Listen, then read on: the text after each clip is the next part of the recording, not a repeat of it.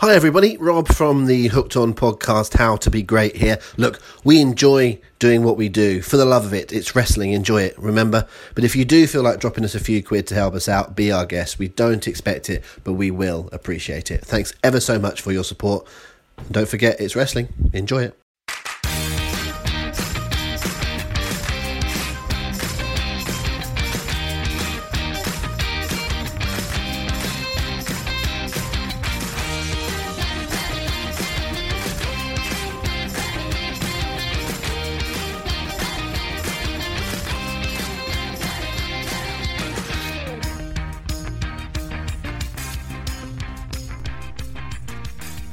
Once again, and welcome to the Hooked On podcast.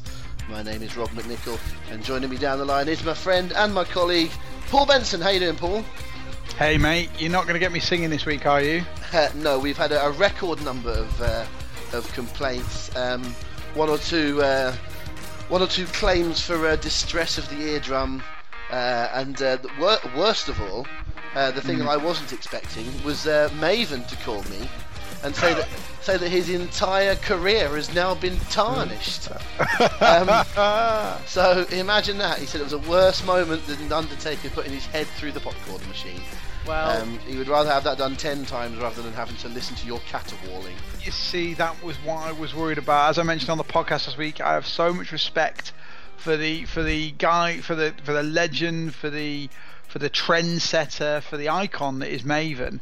To even bring a modicum of of of of, of, of despair to his career by by doing his theme tune like that, I just I don't know how I can live myself. But try, just for the I'll sake do- for the sake of the, the next couple of hours on the podcast, you will I'll- promise me to try. Do my best. Bless you. Um, I'll tell you where Paul did do his best this week, folks. If you haven't checked out our second sheep quiz, you really should. Um, well, we're going to be talking about it quite extensively on this podcast, but um, a wonderful job done by my colleague, Mr. Benson. Um, not easy to collate all those answers, um, get all the results together, but also make them into a compelling half hour or 40 minute or so presentation. How long was it in the end? How long did it go? That uh, It was about it was about just an, just shy of thirty minutes. I yeah, that's pretty good. I really enjoyed it. I was we did it live on uh, on Monday evening at eight o'clock. Uh, the big sheep reveal. Um, I wasn't around at the time to watch it, but I got in after what I was doing that night and watched it quite late at night, but watched it straight through, thoroughly absorbed. Genuinely, I'm not even Oh. mess- messing around or plugging or anything. It was really interesting how it all panned out and how people were answering the questions. I thought it was a better uh, it was a better quiz this this, this month, and I and I really liked the first one, but I thought this was an even better one. And there were plenty of I was so confident the first week, the first time round, and I was right to be because I was a joint winner. This time, I think I snuck into the top half, but uh, it was a, it was a tough go. But we had 40 entrants, um, way up on the first go, um, and some fun questions. And uh, in the end, it was a, a new winner, a new face on the trophy. But it was uh, it was a fun ride to watch who was going to win it. Yeah, it was been incredible, and you're right, it was hard work. So thank you for saying for, for your kind words. Um, but you know, it's gone down so well, and as I've said before, I've been playing this quiz for four or five years, and it's absolutely captivating. Um, so I thought that it was a, a time to bring it out to the, to the hooked on crowd, and and luckily those who enjoyed it have have really enjoyed it and they've played both. There's not many people that played month one and didn't come back for month two. It's growing and growing and growing. Obviously, there's, there's there is a ceiling on how many people can play it. Just sheer time of putting it together, and also the more people you got playing it, the more chance you've got of duplicate answers and people coming joint top and things like that. I'm thinking 40 or 50 is probably the limit of where we want to be because otherwise it's just you know you get so many people on the same point scores and it, it removes the fun from it a little bit um, but yeah like we'll keep doing it like the the presentation the reveal is quite weird to do because I'm sitting there at my laptop kind of half doing a wrestling promo half doing a commentary on a PowerPoint presentation um, and just sitting there doing it to myself so um, yeah, thank you to everyone who, who listened live and who, and who watched after. You know, we got oh, nearly a thousand views on that video. Well, that's really strange, isn't it? Considering that 40 people took, pla- took I know, I know. So I can only imagine. What was the name of the winner? It was Lewis West. Of course it was Lewis. Um, I can only assume that 40, the 39 of the people that took part in it watched it once. Lu- Lewis watched it about 500 times, and managed to convince friends and family of his to watch another 400 or so, and that uh, bumped up the um, uh, the numbers. And I think Maven watched it about 20 times just to check that you weren't singing again.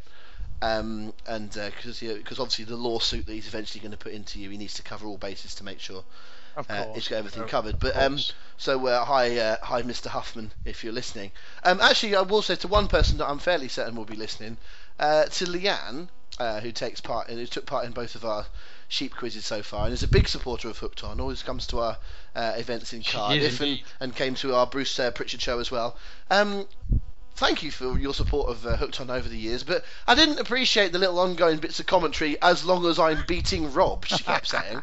First of all, that's not a very lofty ambition, uh, Leanne, because although I did win the first month, I am generally cack at this, as Paul knows, um, which is why I bragged so hard for so long on this podcast, because I am normally awful. Um, it was. It really was. Um, I can I, now that I've, now that the uh, the crown has slipped, I can come out and be honest now and tell you yes, it was a total fluke. Um, so, but uh, for all of your um, I'm above Rob, I'm above Rob, I think I still beat you. So um, there we go. That's uh, just the way it goes. But uh, bless you for joining in and uh, being genuinely as, Leanne. as big a supporter as I think we've ever had. Effectively, Leanne, you have lost to a monkey throwing poo at a wall there. Well, so, uh, How nice. I think I put it. I think I put it nicer than you did, but uh, there we go.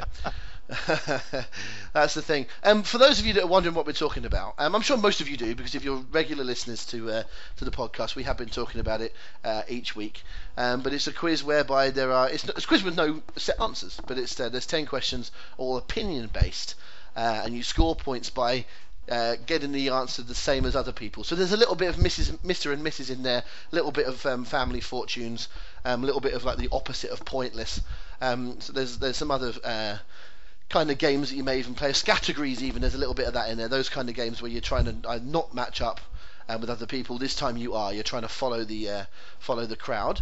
Um, and I thought what we should do is have a little chat about some of the questions um, that were part of the quiz, Paul, because it's um, not only are Yeah. they interesting questions to play in the quiz, um, they're interesting discussion points because at least three or four of the questions were really, really broad, and one of them, in fact, let's start. Let's start with it because it's, I thought it was the most interesting answer um, in the quiz that? was the who had the best finishing move. okay. Now, bear in mind, folks, that how many wrestlers have there been over the years, professional wrestlers? Into the thousands. Even over, even if you've only been watching wrestling for five or ten years, you will have seen hundreds of wrestlers. All have got their own finishing move. Okay, there's some that would cross over with the same move, but you would have seen genuinely dozens upon dozens upon dozens, maybe even hundreds of different finishing moves.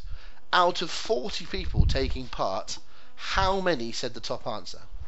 Is that 23, I think? Yeah, I think it was. It might have been more than that. It was definitely over half. 28, maybe. It might have been even more than that. Yeah, I, over half of the people polled said the Stone Cold Stunner, as did I. I don't know what you would have said if you'd have um, if you'd have been polled as well. I mean, admittedly, part of this quiz is not necessarily all people saying they think that is the best one ever. They are saying that is what they think others will say is the best one ever. So it's not. It, th- these are these are not straightforward opinion polls. We could not go to people and say, oh, well, 28, you know, 28 out of 40. So, you know, however many what is that is 56. It's about it's around about six, just under 70%, I think, of uh, around about 70% of uh, hooked on uh, fans say that Austin's move is the best move ever. That's not what people are saying because actually you're trying to second guess others.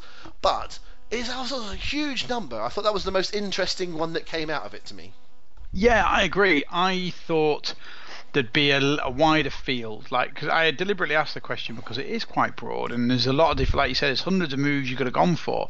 Um, the stunner, obviously, it's, it's going to be in most people's top five. Yeah, I think it has to be. Yeah. Um, but I was really surprised just how how sort of ubiquitous it was. And I suppose you know if people were thinking about the quiz and the, the idea behind the quiz properly, they were thinking, right, what will be the most popular? And I suppose you know you look you look at who is the most popular wrestler of all time. Cross section out with who's got the boat, the best finishing move, and you probably do come up with Stone Cold Steve Austin as as the sheep answer, and I probably would have put the same.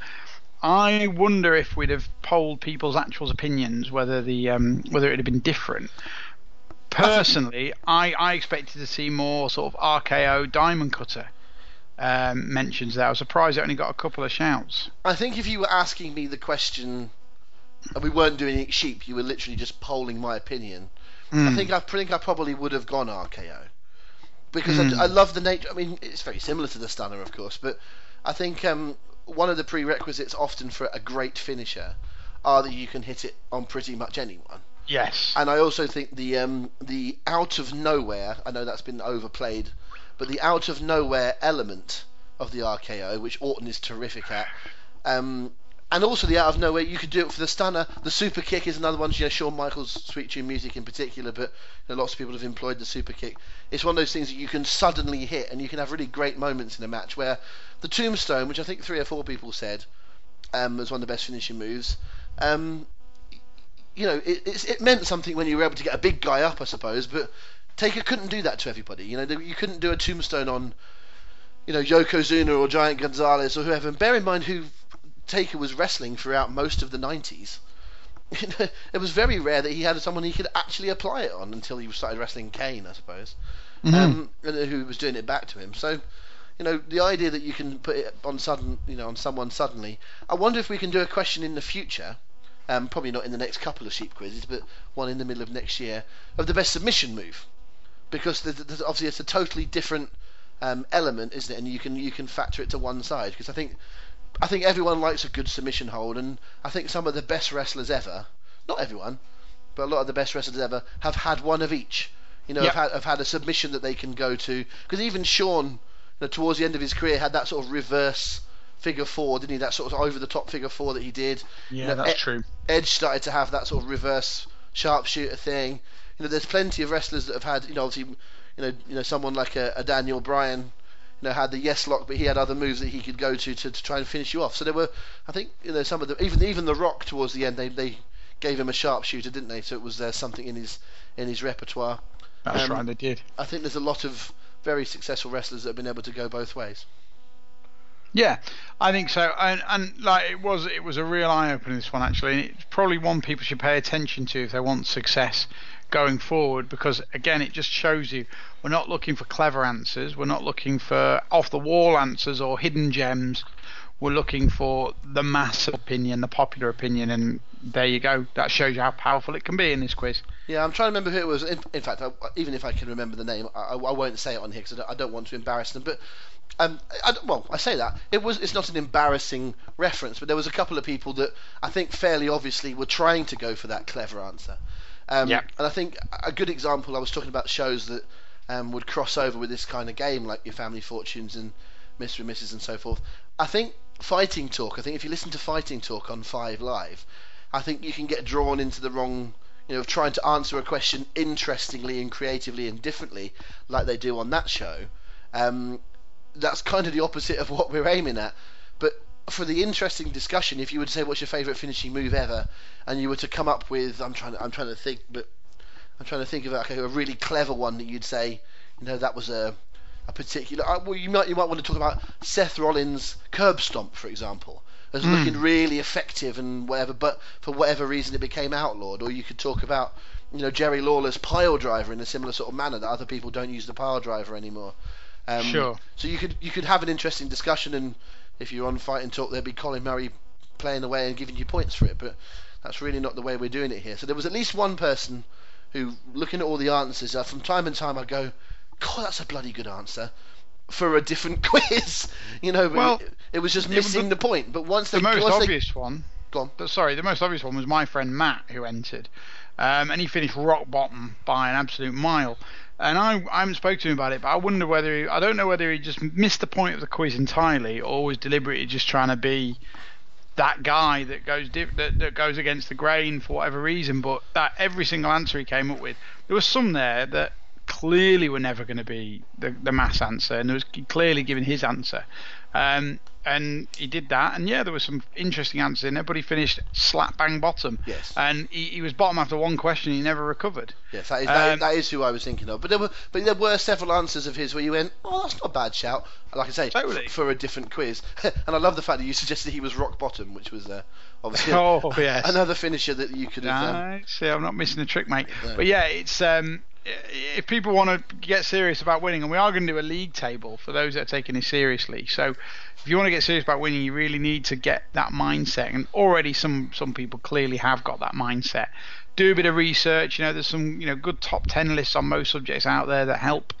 um, and just just check, just you know, go with your gut. Don't just try and think of something out of the box on this one. That actually would be a good idea for a website, wouldn't it? Would be uh, making top ten lists of things rather than doing proper journalism. Oh, anyway. uh, anyway. One of them on each page. One- oh. Then it makes it so much more user friendly. No, no one would ever sink that low. Even though it was for lovely clicks and advertising uh, revenue, no one would ever sink that low because it's, uh, it's, uh, it's, a, it's a bullshit way of doing it. Anyway, moving on. Um, what uh, you can tell I'm out of the game.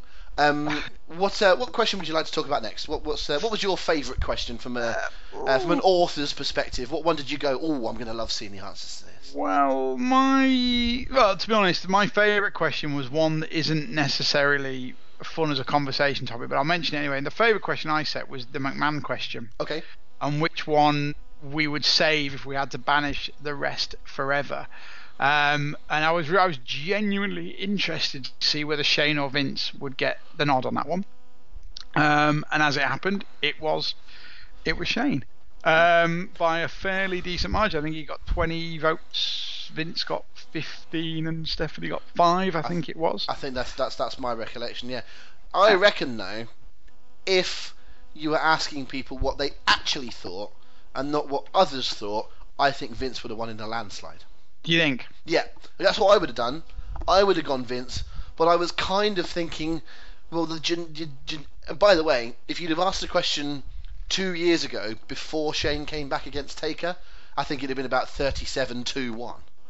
Do you know what I mean? I think people would have been Agreed. were really, really jonesing to see Shane come back. Now, not quite so much. And I think there's been enough over the last little while of people getting, you know, Shane is getting the Super Shane treatment.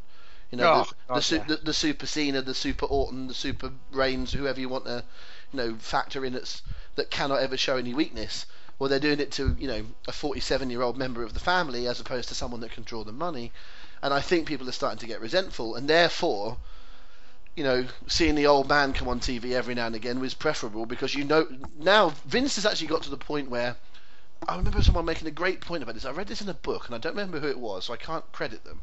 But I remember someone writing in a book that Linda, who no one voted for in this, by the way, but mm-hmm. Linda was the most anticipated bad promo ever because every time Linda spoke, it was dull as ditch water, but it always meant something. Linda was never coming out to announce, you know, a rematch between Crash Holly and Taka Michinoku. You know, if Linda was going to come out and say something, she was basically saying, you know, Austin's reinstated or Mick Foley's got a title match or True. something. So whenever Linda was on the show, it was always a big deal, even though she was garbage. That was kind of a theory for a little while. And it's a little bit similar like that with Vince now. I'm not saying Vince is garbage, but if Vince's music hits now on Raw, all man alive, you know something big's going to happen, don't you? You know it's going to be a big announcement. You know it's going to be a big deal. Like for example with the Kevin Owens thing a couple of months ago. Um, so I think Vince, by not being around as often, is a lot more welcomed back. Do you know what I mean? Yeah, yeah, I think you're right. Absence makes heart grow fonder. He's not on TV all the time. He's not, ta- you know, like you say, when he comes on, it means something. When he came on with Kevin Owens most recently, that was that was amazing. Like it, it because he'd not been on for such a while, you automatically knew that it meant business, and that segment alone kickstarted Kevin Owens' career. He was in the doldrums. He was going nowhere, and from there, boom, main eventer again. Mm, yeah, One yeah. night, And, and and and Vince can do that. It's the Yep. it's the pure and simple. You know that's the Vince factor. Yep, ex- exactly. So I think you- I think you're probably right. I think Vince is the the one that people like the most, and Shane. I think we touched on this last time, didn't we? Um, Shane is not a particularly interesting character to me. He has been given that Super Shane treatment, and it's absolutely ridiculous. A 47-year-old non-wrestler is pushed as the third or fourth high, you know, most powered guy in the company, and it's made it meant to be a big achievement to beat him, and it just absolutely rankles with me. And I can't imagine how annoying and eye rolling it must be to the wrestlers that care about perception of these things, Yeah. because it's a slap in the face. The- I the it's a real slap in the face. The one thing I will say, certainly from judging from uh, the first time around, you know, when Shane was around and having matches, you know, in, in the late '90s, early 2000s, is that I know, well, from a lot of the guys that I know that wrestled in that era, from either hearing their stories or hearing you know, people tell of them secondhand, or even knowing one of one or two people, um, Yeah. Shane was quite respected because Shane worked his ass off. Um, Yeah. You know, he didn't just, you know, obviously he had the chance to heal up. You know, while all the other boys were back on the road and, you know, working house shows a day or two later, and Shane was able to take a little bit off. You know, Shane did work really hard, I believe, with Tom Pritchard and with a few others to, you know, to get himself in shape and, and to actually learn to be a wrestler. And and I believe he was he was liked by the boys for just being kind of a normal guy and um, you know, just being a nice fella. I've met Shane once. He was a very nice fella. Um, Yep. And I, everyone that I know of tends to say the same sort of thing. Actually, they tend to say the same thing about Steph as well. I- You know, from what I know, Steph's pretty popular. The people that have had their issues with Steph over the years tend to be people that have, you know, been either fired or let go or whatever, and have got a bit of an axe to grind. It always seems a little bit like sour grapes to me. A lot of the people that I know that like that know Steph say she's really lovely. But what I would say about Steph on air is I think she's as talented as any of them in terms of a promo. If she wants to be a heel, she's an excellent one. I always find that the problem I have is that there's no payoff with Steph. You know, obviously uh, at some point, you know, Hunter can come back and whatever, but you know, there's I know that they've they've done the odd. Know, she's gone, you know, been speared by Reigns or she's gone through the table with Rollins, but generally speaking, you know, when she's belittling Mick Foley or she's belittling Kurt Angle, they can't really get their revenge on her, can they? And it's like No. that's the issue that I have. And she's a little bit too good, and I don't want to watch TV and watch Kurt Angle looking sad or Mick Foley looking sad. I want them to be their sort of alpha male running raw with this with a swagger and saying, "Oh, sod off, love." Do you know what I mean? And and they don't, and that's where I've always had the issue that the McMahon has to be king or queen, and I understand why, and I understand why. Which we, we talked about it a bit on the show last week, where you know we didn't particularly like the finish of Survivor Series, but I kind of understand why they do it with Triple H because you know, they feel there's a bit of a guaranteed main event guy there, and they know they can rely on him, etc., etc. But I have more of a problem when it's Steph because it's more difficult Because- to get get your own back on her. Yeah, exactly. Like you say, you know, nobody can touch her. So she can emasculate every guy, uh, can and does emasculate every guy on the roster. It's not a good look at all. Um, I don't know why she has to be so powerful. It's got to be an ego thing because there's no way that anyone can think that helps the roster. It just simply doesn't. Although I, I sometimes wonder if the people that are writing it, you know, I can I, I bet there are times where it's not Triple H and Steph putting themselves in that position. It's whoever's writing things putting them in that position, you know, and it's a good way of kind of sucking up to the bosses, isn't it? Writing them into a very you know strong position. It happened with Dixie. Yeah, true. That had true. def- definitely 100% happened in TNA, where people would put Dixie on TV and go, "Oh, Dixie, you were so good, you should do that again." And she like, Dixie said for years, didn't she? She never wanted to be on television. She only ever wanted to do that sort of background wave to people and be the, um, you know, be the, the the nice president. And then she had to get put on TV, and she really wasn't good at it. But she got sucked in by the limelight and was told how good she was, and and then by the end of it, I think she liked it, didn't she? She liked her character and all that kind of thing, and she did. she revelled in it. And it was like, no, why isn't any? No one's actually telling her that she's not any good.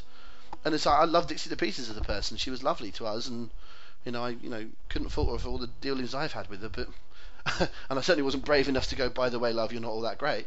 But I think there were people in power that just wrote Dixie in because it made them feel good and it made them stronger because they were backing up the boss. So I bet that happens in WWE for certain. If you want to get over with the uh, with the McMahons and with Vince in particular, write nice things about his daughter.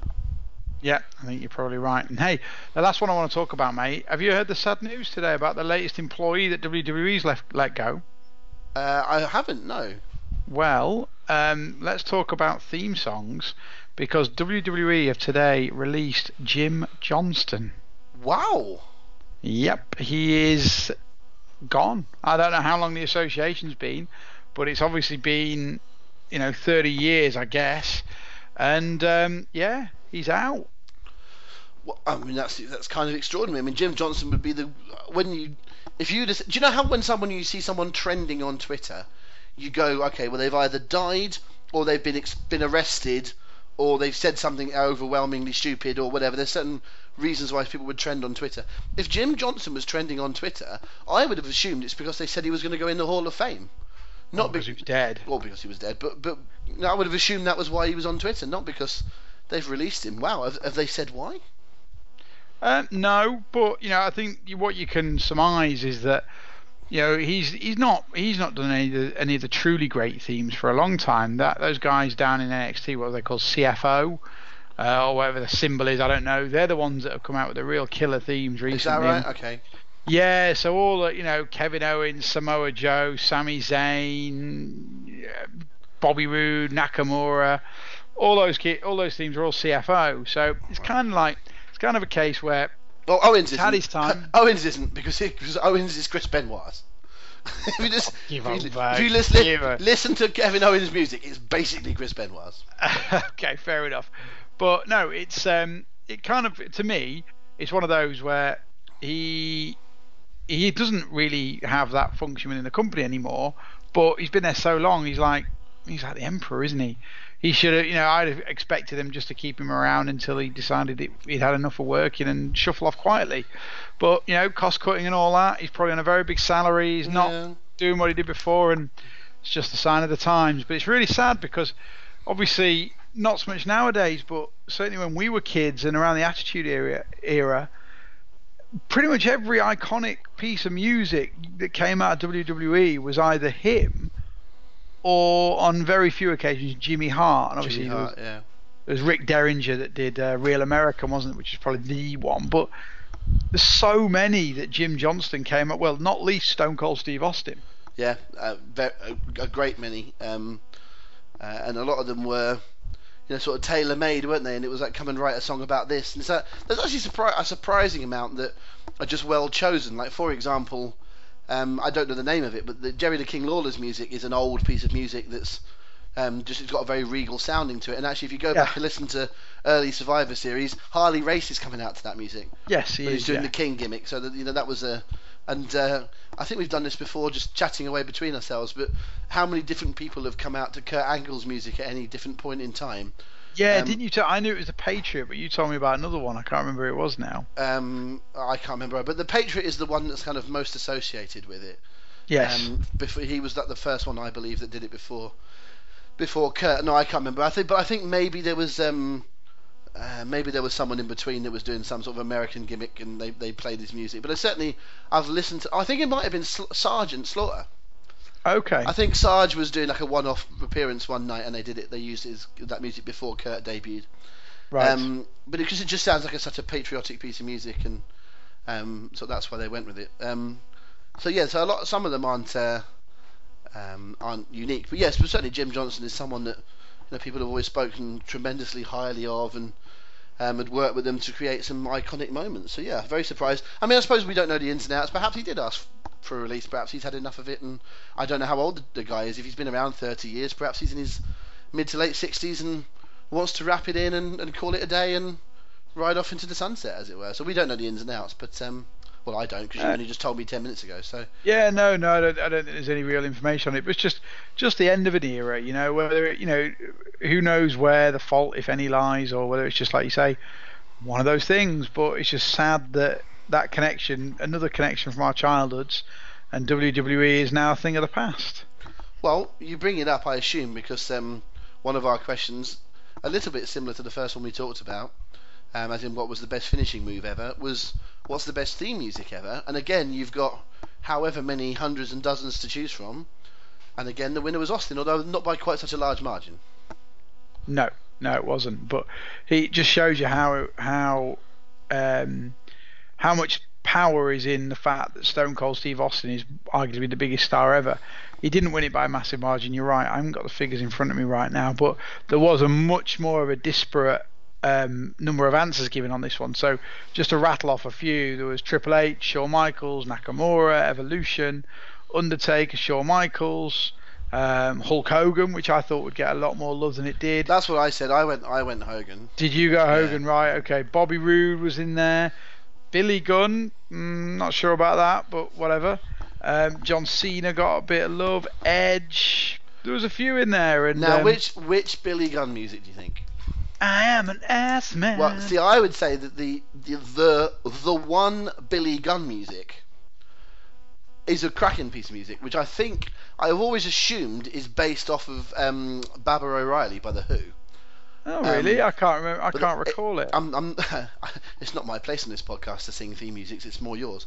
Um, but I, but I will do my best with it. It was it was um, it sort of it started off by going dun dun dun Oh. and it was um, I can't remember how the words went. Um, I think it was I've got it all. Uh, something for I got it all. Dun, dun, dun, I got it all. I, I'm not very good at it, but it was something like that. It was it was in that six months or so where he was being the one Billy Gunn in sort of like early 2001, I want to say, when he had a short-lived um, sort of reunion with Chyna. I know, I remember the one. Yeah, it's there. September, October 2000 until the invasion, really, wasn't it? Yeah, that would probably be it. Yeah. Yeah. Yeah. Yeah. Um, let's before we go on to uh, other matters, let's let's do another couple really quickly. We won't go into any sort of depth. We'll just okay. we'll hit we'll hit them with our answer, which takes us to five, and then we can do the other five next week. But um, pick us out another. In fact, let's start with uh, the number one question because it was the one that uh, the only one I gave you. And I should say that even by me coming up with the questions, folks, it doesn't give me an edge because I don't know what anyone else is going to say. But um, I was there watching a couple of pay per views one night, and uh, I texted Paul and said, "You know what would be a good sheep question? What's the best ever atmosphere at a pay per view?" Because you know sometimes you have great stuff going on in the ring, but sometimes what's going on outside of it. Think of a, a Monday Night Raw after WrestleMania. Sometimes it can kind of take over what's going on. And I thought there were three standouts. To me, it was In Your House Canadian Stampede, which is the one I went for. Um, there was the ECW One Night Stand original show, uh, and there was the Money in the Bank pay per view with uh, CM Punk and John Cena. Um, Mhm. That's what. What was it that won? I can't remember exactly. It was Money in the Bank. It was Money in the Bank, wasn't it? That was the one it that won. But I was shocked to see that in second was the One Night Stand 06. And Yeah, I, that I'd, was a surprise. I'd kind of forgotten about that. But of course, that's the if Cena wins, we riot, throw the T-shirt back. That's that show, isn't it? yes, it is. so I yeah. can I I'd not even thought about that. I would I I I went with the Canadian Stampede because I think that is the answer, and I was hoping that people would go with me on it. Um, I did have Money in the Bank in my mind, but I thought people might go ECW because it was so iconic. I never thought that they'd go 06. So I actually think that the ECW fans probably were the the big voters in that context, but they they were split in the same way that if you have one person from each sport in Sports Personality of the Year, but you have two footballers, say, you, you'll kind of split the football vote, or if you had two boxers, you'll split the boxing vote. Um, I think we split the ECW vote there, just the way it goes, obviously, but that was that's up Yeah. to people to do what they uh, what they need to do. But um, I was fascinated to see so many twos and ones on that card. There were way more people coming up with different answers for th- those pay-per-views than there were, for example, finishing moves or entrance music. And considering there's so many more wrestlers than there have been shows, I thought that was fascinating. Yeah, it was an interesting one, wasn't it? And I suppose it's one where it's just not, you know, maybe with a guy like Austin, using that as an example, you, there's a there's a focal point there that people know he's the most popular, but it's a bit of a nebulous question, isn't it? What's the best atmosphere? Yeah. Um, it's not something that a lot of people may have thought about in any great degree. It's not something that you can hang your hat on because we're not asking for the favourite pay per view or anything like that. So I thought it was very. I thought it was. There was a few that were a bit like I looked at them and thought, well, I don't know where you're coming from at all there. Yeah. But a lot of them, I could I could see the the point. Um, Well, WrestleMania Even- 18, WrestleMania 18 appeared on there, didn't it? Which was Rock Hogan. So I could that that that one I could understand. there was a lot on there that had big heat and a great atmosphere for one match. Yeah. Um, to a degree, Canadian Stampede was that way. Yeah, fair play. Um, one night stand uh, with Punk and Cena was really that way. Um, and again, to a to a small degree, one night stand 06 was there. My my answer would have actually been um, one night stand in 2005 because Mhm. that was just rabid from start to finish. And it was a special crowd. Like it was. having be straight, it was just it wasn't one match that they were there for. They were on fire the whole thing. But I thought one interesting answer was given by a guy called Ashley Mason. He was the only guy to put this, but it really made me think. And he put WrestleMania 30, and it would never have occurred to me. But when you look back at that pay per view, Is it Dan, Daniel Bryan? it's the Daniel Bryan one, but the crowd were really damn good all night. You had Daniel Bryan, you had obviously The Undertaker losing, you had Cesaro winning the Battle Royal, which went down gangbusters. Right. You had Shield on there. Um, you had John Cena against Bray Wyatt when Bray Wyatt was a sort of beloved by the hardcore fans. You look at it up and down and you go, do you know what? that's a contender. And it was in that massive arena in New Orleans, that massive stadium, sorry, the, the, the Superdome, and it was just electric. Um, so there's, I would say, it would never have occurred to me, and, I, and if it had, I wouldn't have put it as a sheep answer. But I thought that was a really good shout. Yeah, for another quiz. But yeah, but you're, but Yeah. you're right. You're right for the for the uh, for the point of the discussion. Yeah, I wouldn't have thought about that at all. And um, I uh, I will I will say one thing is that uh, what does gangbusters mean? Gangbusters means you know um, going go, uh, going uh, you, you go gangbusters it means you're really going hard Does it? Where does it come from? hard and fast I'm I have no idea maybe maybe back from the Great Depression when um, Sorry, I'm no. Forget it. Not That's a br- that's a brilliant answer. As absolute, you haven't got a clue, have you? But that was a lovely way of it. You, you didn't come up with oh, it's some it's probably a TV show. You said oh, it's from the it's from the Depression era. No idea. absolutely brilliant. Susie Dent there joining us and coming up with. Now the only reason I said it was I knew exactly what you meant when you said it, and I just suddenly went, what the piss now does it mean? It actually sounds like a brilliant tag team, what gangbusters doesn't it? I think it said, ladies and gentlemen, please welcome to the st- welcome to the aisle, the Gangbusters. It's better than the flipping Bludgeon the Brothers. Busters. the Bludgeon Brothers it's also better than the Dude Busters do you remember those guys Dude Busters, yeah. who were Wow. they I can't remember who they were um, That was was it Trent Trent Barreta? Trent Barreta and some other guy Yeah, I don't recall. He's doing okay for himself. he's not doing so bad is he That's all right. Gets some gets his work. I can't remember who the other one is. It, will, it might it might occur to me. Was it O'Reilly or O something? Oh, there's people screaming at us now, Paul. This is always the moment where we're here and people are absolutely screaming at us that uh, Yes, because we're because we're not actually that clever. We're not actually. People people think that we our opinion actually holds some water. Um, it was Caylen Croft, by the way. Caylen Um, I wouldn't have got that but, actually. but let me tell let me tell you guys, we are we our, our opinion matters no more than your than No, yours no, does. in- incorrect. Our opinion matters at the time. It's just we have no memory. just can't remember what we said last week. Can't remember what happened last year. there you go. There you go. But but uh, remember to us one more question. Let's uh, make it to a halfway point on the sheep quiz before we move on to other matters. Let's have a quick look. Which one shall we look at? Let's go with the hardcore championship question. Oh, we? yes. Over, overwhelming, overwhelming. the but the most overwhelming um, answer in the quiz, and one I fully expected to be Dean Ambrose. Um, there was a couple of uh, it- it's a it went on a fairly obvious pattern there actually. Dean Ambrose got 31 votes, and then there was a couple for Braun Strowman. There was the odd, there was one for Samoa Joe, a couple for Bray Wyatt. Dean Ambrose, uh, Kevin Owens got one. Um, Roman Reigns got one. Yeah, well done, Simon Rothstein. Um, but yeah, Dean Ambrose was the guy. And if you remember last week, the reason I asked, I I asked this for a pointed reason because you remember I said I wanted to talk about Dean Ambrose. yeah. Go on then. Right. Well, let's talk about Dean Ambrose. Okay, let's talk So- about. Actually, before you do, because I, I sense you've got a set piece coming, so um, before you do, I'll say that what is interesting about Dean, I said Dean Ambrose, I never thought about saying anyone else. 75, 75 point something, 76% of people said that as well. Um, so it was clearly the answer. What's interesting is if you were to say, you know, name a previous um, hardcore champion, I think people would think of people like Al Snow, Crash Holly, Steve Blackman. You know, I think that's the kind of person you'd think about as a as a hardcore champ, would you not?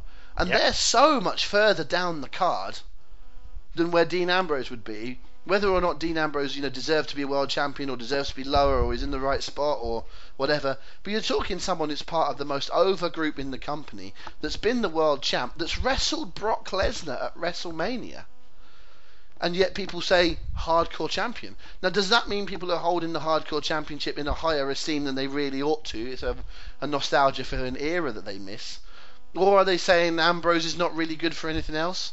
It's a weird one. If you, when you actually break it down, it's a it's a bit of a strange choice. I think it's a combination of, of those factors, and also that you know maybe if they brought a title back like that, you wouldn't like if you brought that title back, you wouldn't give it to Bo Dallas. No, no, no. Of course out not. of the gate, of would you? not. No, no. give, you'd, you'd give it someone high on the card and then let it trickle down. Correct. So you remember the first hardcore champion was Mankind, Yeah, that's right. and then it was guys like Bossman um, who were in that yeah. sort. Yeah, we're in that, the, and it was only later where it went down to the Crash Ollies Yeah. and the Ravens and and whatnot. Rob Van Dam had the hardcore title. Undertaker had the hardcore title. Really? Undertaker was hardcore champion. Oh mate, you need to go back. Um, ah, what's the pay per view? Oh no, I'll get there. I'm get. I'm watching. As you know, two- I'm watching watching ev- everything from the very start of Raw, and I'm, I've got to. Um, I'm just coming up to WrestleMania 2000, so I've. Uh, Is it is late 2002 Okay. uh, when the Undertaker's in the middle of his American Badass um, period, and in fact, I think he, I think he might have just turned. I'm not sure. Anyway, um, yeah, more like he- more likely the the big evil around there, I think.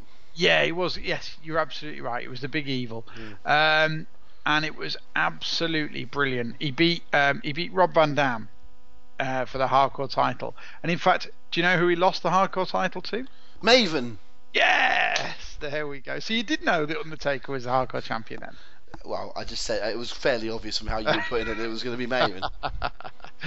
Yes, so um, that's you know that was a title that had some lineage. It wasn't always on the jobbers. No, I suppose Uh, so. Okay, go on. You want you want to talk about Yes. Dean? It's it's, So it's your Dean it's your forum. Dean Ambrose. Okay, so let's have a little bit of a history lesson about Dean Ambrose, shall we? Now, as, as some may know and some may not, Dean Ambrose's background is as a guy called John Moxley, who was very, very much a hardcore deathmatch wrestler back in the day, wrestling for companies like CZW, um, King of the Death Match, that sort of thing. Um, it was all barbed wire and fluorescent light tubes and all this, that, and the other. Anyway, Not not proper wrestling.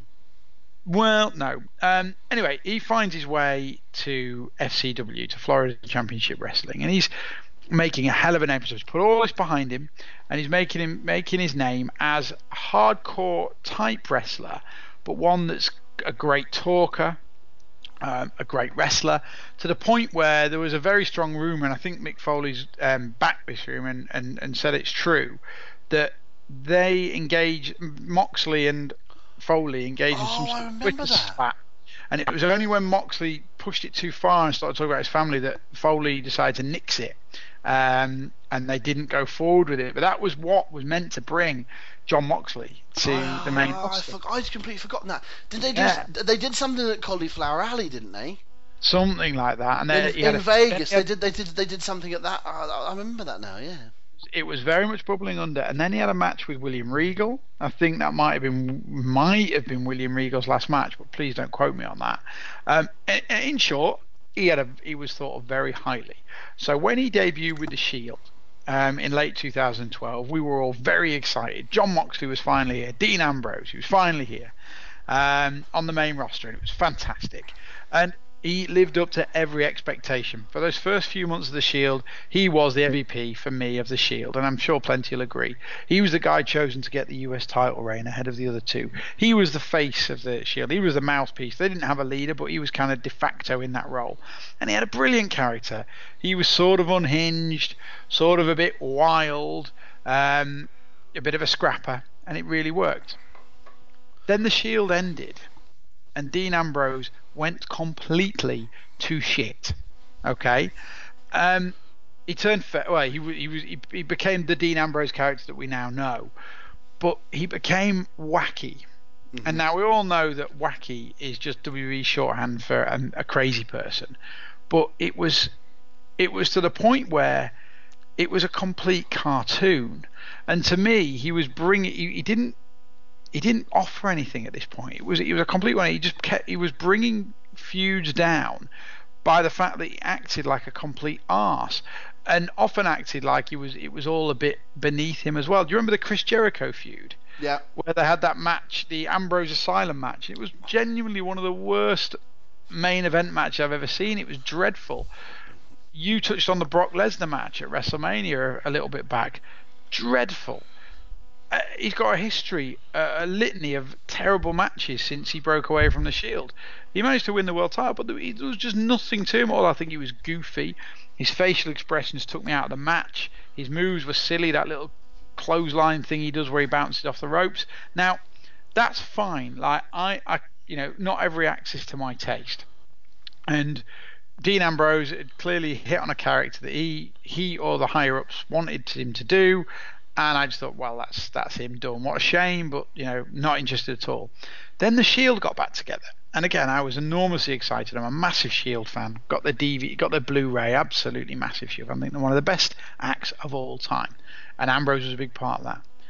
But this run, you know, it's just not been. Okay, there's been mitigating circumstances because of all the problems with Roman Reigns and whatnot, but every time I look at Dean Ambrose, yeah, he's put the right gear back on, but he hasn't changed his character.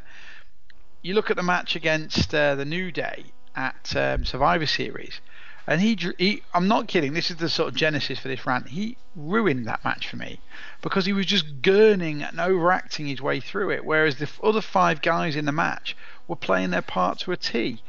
And I include Roman Reigns very much in that. Roman Reigns is the silent badass killer, and he played that part very well. Seth Rollins has gone right back into the component of the Shield that he needs to play. Dean Ambrose is ruining the Shield because he's just playing wacky Dean Ambrose with a riot vest on. Um, and to me, he's really that that that is a problem for me, a huge problem. I think he's bringing that act down. Um, I don't, and, and I, I'm not really got a, a point in general to this. I just would like to get your opinion on it and find out what your thoughts are on Ambrose and really just get it off my chest that I can't understand why he's so beloved when he's he's he's he's bad. In my opinion, he's the current incarnation of, of Dean Ambrose. He's not a good wrestler. He's lazy. He's generic. He's not a particularly good talker. Um, what does he bring to the table? Uh, I draw your attention. I draw the honourable man, uh, honourable members' attention to the uh, subject at large for the opening hour or so of this podcast. Um, sheep uh, if once someone is ordained to be quote unquote good, then they stay good. I would argue that Jason Jordan is better at almost everything than Dean Ambrose. Uh, apart I from, would agree. Apart from talking. Um, but, J- but Jason Jordan is defined as a bad thing with a capital G and a capital T. Uh, sorry, big capital B and a capital T, and Ambrose is defined as a good thing. That's part of it. Um, once you're in, if you're in the cool crowd, you get cheered for the cool crowd. Um, that's part of it. But generally speaking, I agree with almost everything you said. Um, I bring us back to. In fact, we could actually make this into a a regular podcast feature to go back to the uh, to the old magazine. I've mentioned it several times in the last couple of weeks. But when we did the Hooked on Wrestling magazine, one of the features that we ran was called Recipe for a Wrestler. And I think last week we talked about Bobby Roode specifically about uh, something we did in the um, in the mag about him. What you know, if you were making a recipe of parts of other wrestlers to make up Bobby Roode, we were talking about how it would be, you know, a part Triple H, it would be part mm. Ric Flair, part Curt Hennig, part Rick Rude. Um, well, I think here's the problem with Ambrose. Um, I think he would be part um, part Roddy Piper, part Brian Pillman, and part Kramer from Seinfeld. And I think that's the. I just, I just, I, all I see is Dean Ambrose slamming in the door and skidding along and making a sort of giddy up sort of so I just I I see Kramer in him, and I love Kramer by the way. I think he's one of the best comedy characters ever. But I'm not always wanting that out of my my superstars, and I don't really have a massive problem with Ambrose if he's a a, an okay mid carder that pops up with more important stuff from time to time, but is generally a bit of comic relief. My issue is his positioning over the years of being world champion and a Lesnar opponent and you know a Shield guy, where actually I think some of his. You mentioned about that stuff with Jericho. Yeah, the matches let themselves down. I actually got a huge kick. I don't remember what he. What did he call that pot plant? Um, he had a pot plant and he gave yeah, it a name. Like could have told you. He called it Barry or something. Yeah. And it was, I thought, genuinely laugh out loud funny. But there is an old expression which is "funny ain't money," and the, the people that you know, Santino is you know a wonderful comic relief and whatever, but and even William Regal, but no one ever bought tickets to go and see them.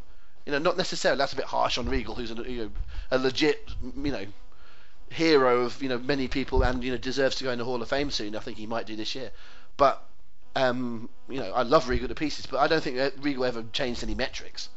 I don't think anyone started watching Raw or Nitro or or mm. anything because of Regal. But it was a strong reason why people would keep watching because he was such an entertaining character and such a good wrestler in the right positions. And Santino and, and various others. But you know, to me, Ambrose is almost in that category. Not as good a wrestler as Regal, obviously, but um, I do find the guy quite funny. I I, th- I find him, I think his comedy timing is quite natural. But I think if you're ever going to be, I think serious Dean Ambrose should be a heel. I think he should be a pest, a nutcase, you know, unhinged and attacking people for no reason and getting on your tits. If he's going to be a babyface, you know, like you say, it's that wacky. I hate the word wacky anyway because it almost always means, you know, I, I think wacky. I think of that character in the Fast Show that Charlie Higson played. You know, with the glasses and like the office, the office Yeah, moron that's always trying to trying to make jokes and stuff. That's what I think of being wacky. Is I think of people um, painting Union Jacks on their face and chanting "Henman, Henman" at, W- at Wimbledon, thinking that they're hilarious. People that do stuff on comic relief and children in need, and like it's you know something. You know, I'm not denigrating those charities, by the way, but I'm just saying that people do something on those days and go, "Oh, mad me, what am I like?" And actually, they're just a bit annoying. Um, that's why, and I, I trying to put Ambrose in that. But I would, I would love him to if they, when they break the Shield up. I hope Ambrose does it. I think he will be the one that goes. I hope Ambrose goes honest. mental on Rollins. I think that I think that's exactly where we're going for WrestleMania, and let's let's hope that he can pull something out of the bag there. But like the one- the one thing I'll leave it with is, you know, since Ambrose left the Shield, a name me one genuinely good match he's had, and b all these bad ones, all these bad feuds that he's been in. There has one there is one common denominator in all of those feuds, and it's him. him. Yeah, I agree.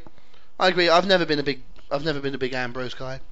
People So- give people give Bray Wyatt, and rightly, I'm, I include myself in this. People give Bray Wyatt crap for being like an anchor and for bringing people down who have got momentum. And a feud with Wyatt stops it in the tracks, and it's dead true. It does.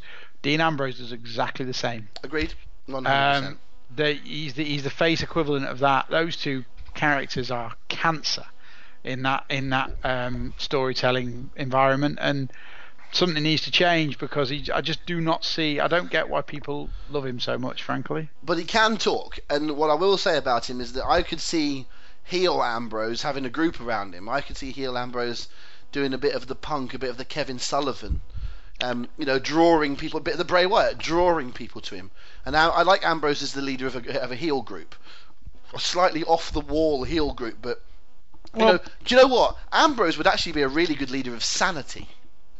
The old Dean Ambrose could have done that, but it remains to be seen whether the new Dean Ambrose, the current Dean Ambrose, is capable. Well, I'm the- not. the I'm not convinced. the current incarnation, but it, it, was, it will still have it in him to, you know, to be able to do that. But um, uh, here's a little um, question to uh, to wrap it up.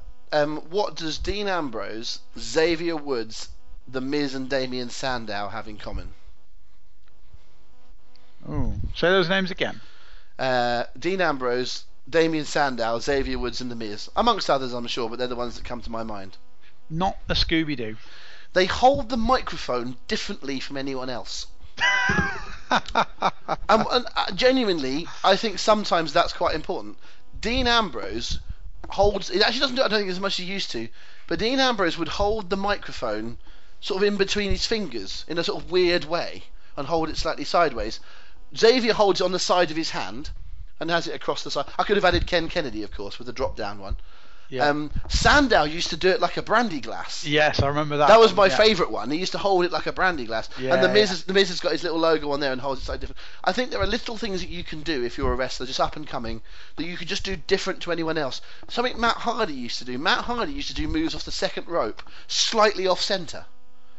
So rather than Alright. having one foot either side of the turnbuckle, he would have two feet off to the side of the turnbuckle. Now, it might just be that's how he was better balanced, but he just it looked different. And I love it when people can do the tiniest little thing to make themselves stand out. So I love the fact that the Miz has always got his upside down M on the microphone. Just it's, it's the tiniest wee things. I honestly think they make the difference half the time. It's attention to detail and it's just it's character. And I think if someone cares about their character enough to think about those things and do it, I usually I think they've got a chance. I Do you know what I fully mean? agree. I And fully agree. I I wouldn't close the door on Ambrose. I don't think that um um you know I don't think that the job is done. I think there is there is money still in him. I think there's things that you can do. I will say though, he's one of those ones that if they let him go, he's the kind of person if he was let go, he'd be TNA champion within three weeks, and it would just be dull as hell. It would Yeah. be that Del Rio, you know, that kind of push them straight into the top and you know put the title on them, and you go, oh god, it's that you just you, you just you know, you just anyone that's former WWE would have to be a big star, and they would just he would sink them down. I, I I'm saying comic relief in the middle of the card or heel faction. That would be my uh, my wish list. Fair enough.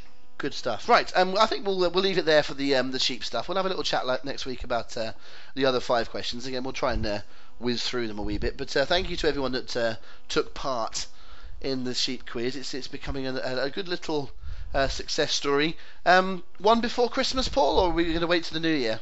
No, we'll get one in December. I'll do it slightly earlier in December so that we're not sort of um, looking at over the Christmas period. I might run it about the 10th of December so we can be done and dusted just before Christmas. Okay, well, as we speak to you folks, we're on the 30th of November, so um, well, that's only going to be uh, a couple of weeks away. So we're uh, straight in with another quick turnaround uh, on the next sheep quiz. Stick a couple of Christmassy ones in there as well, where we can have some, uh, some uh, tidings. What's the greatest Santa Claus match of all time?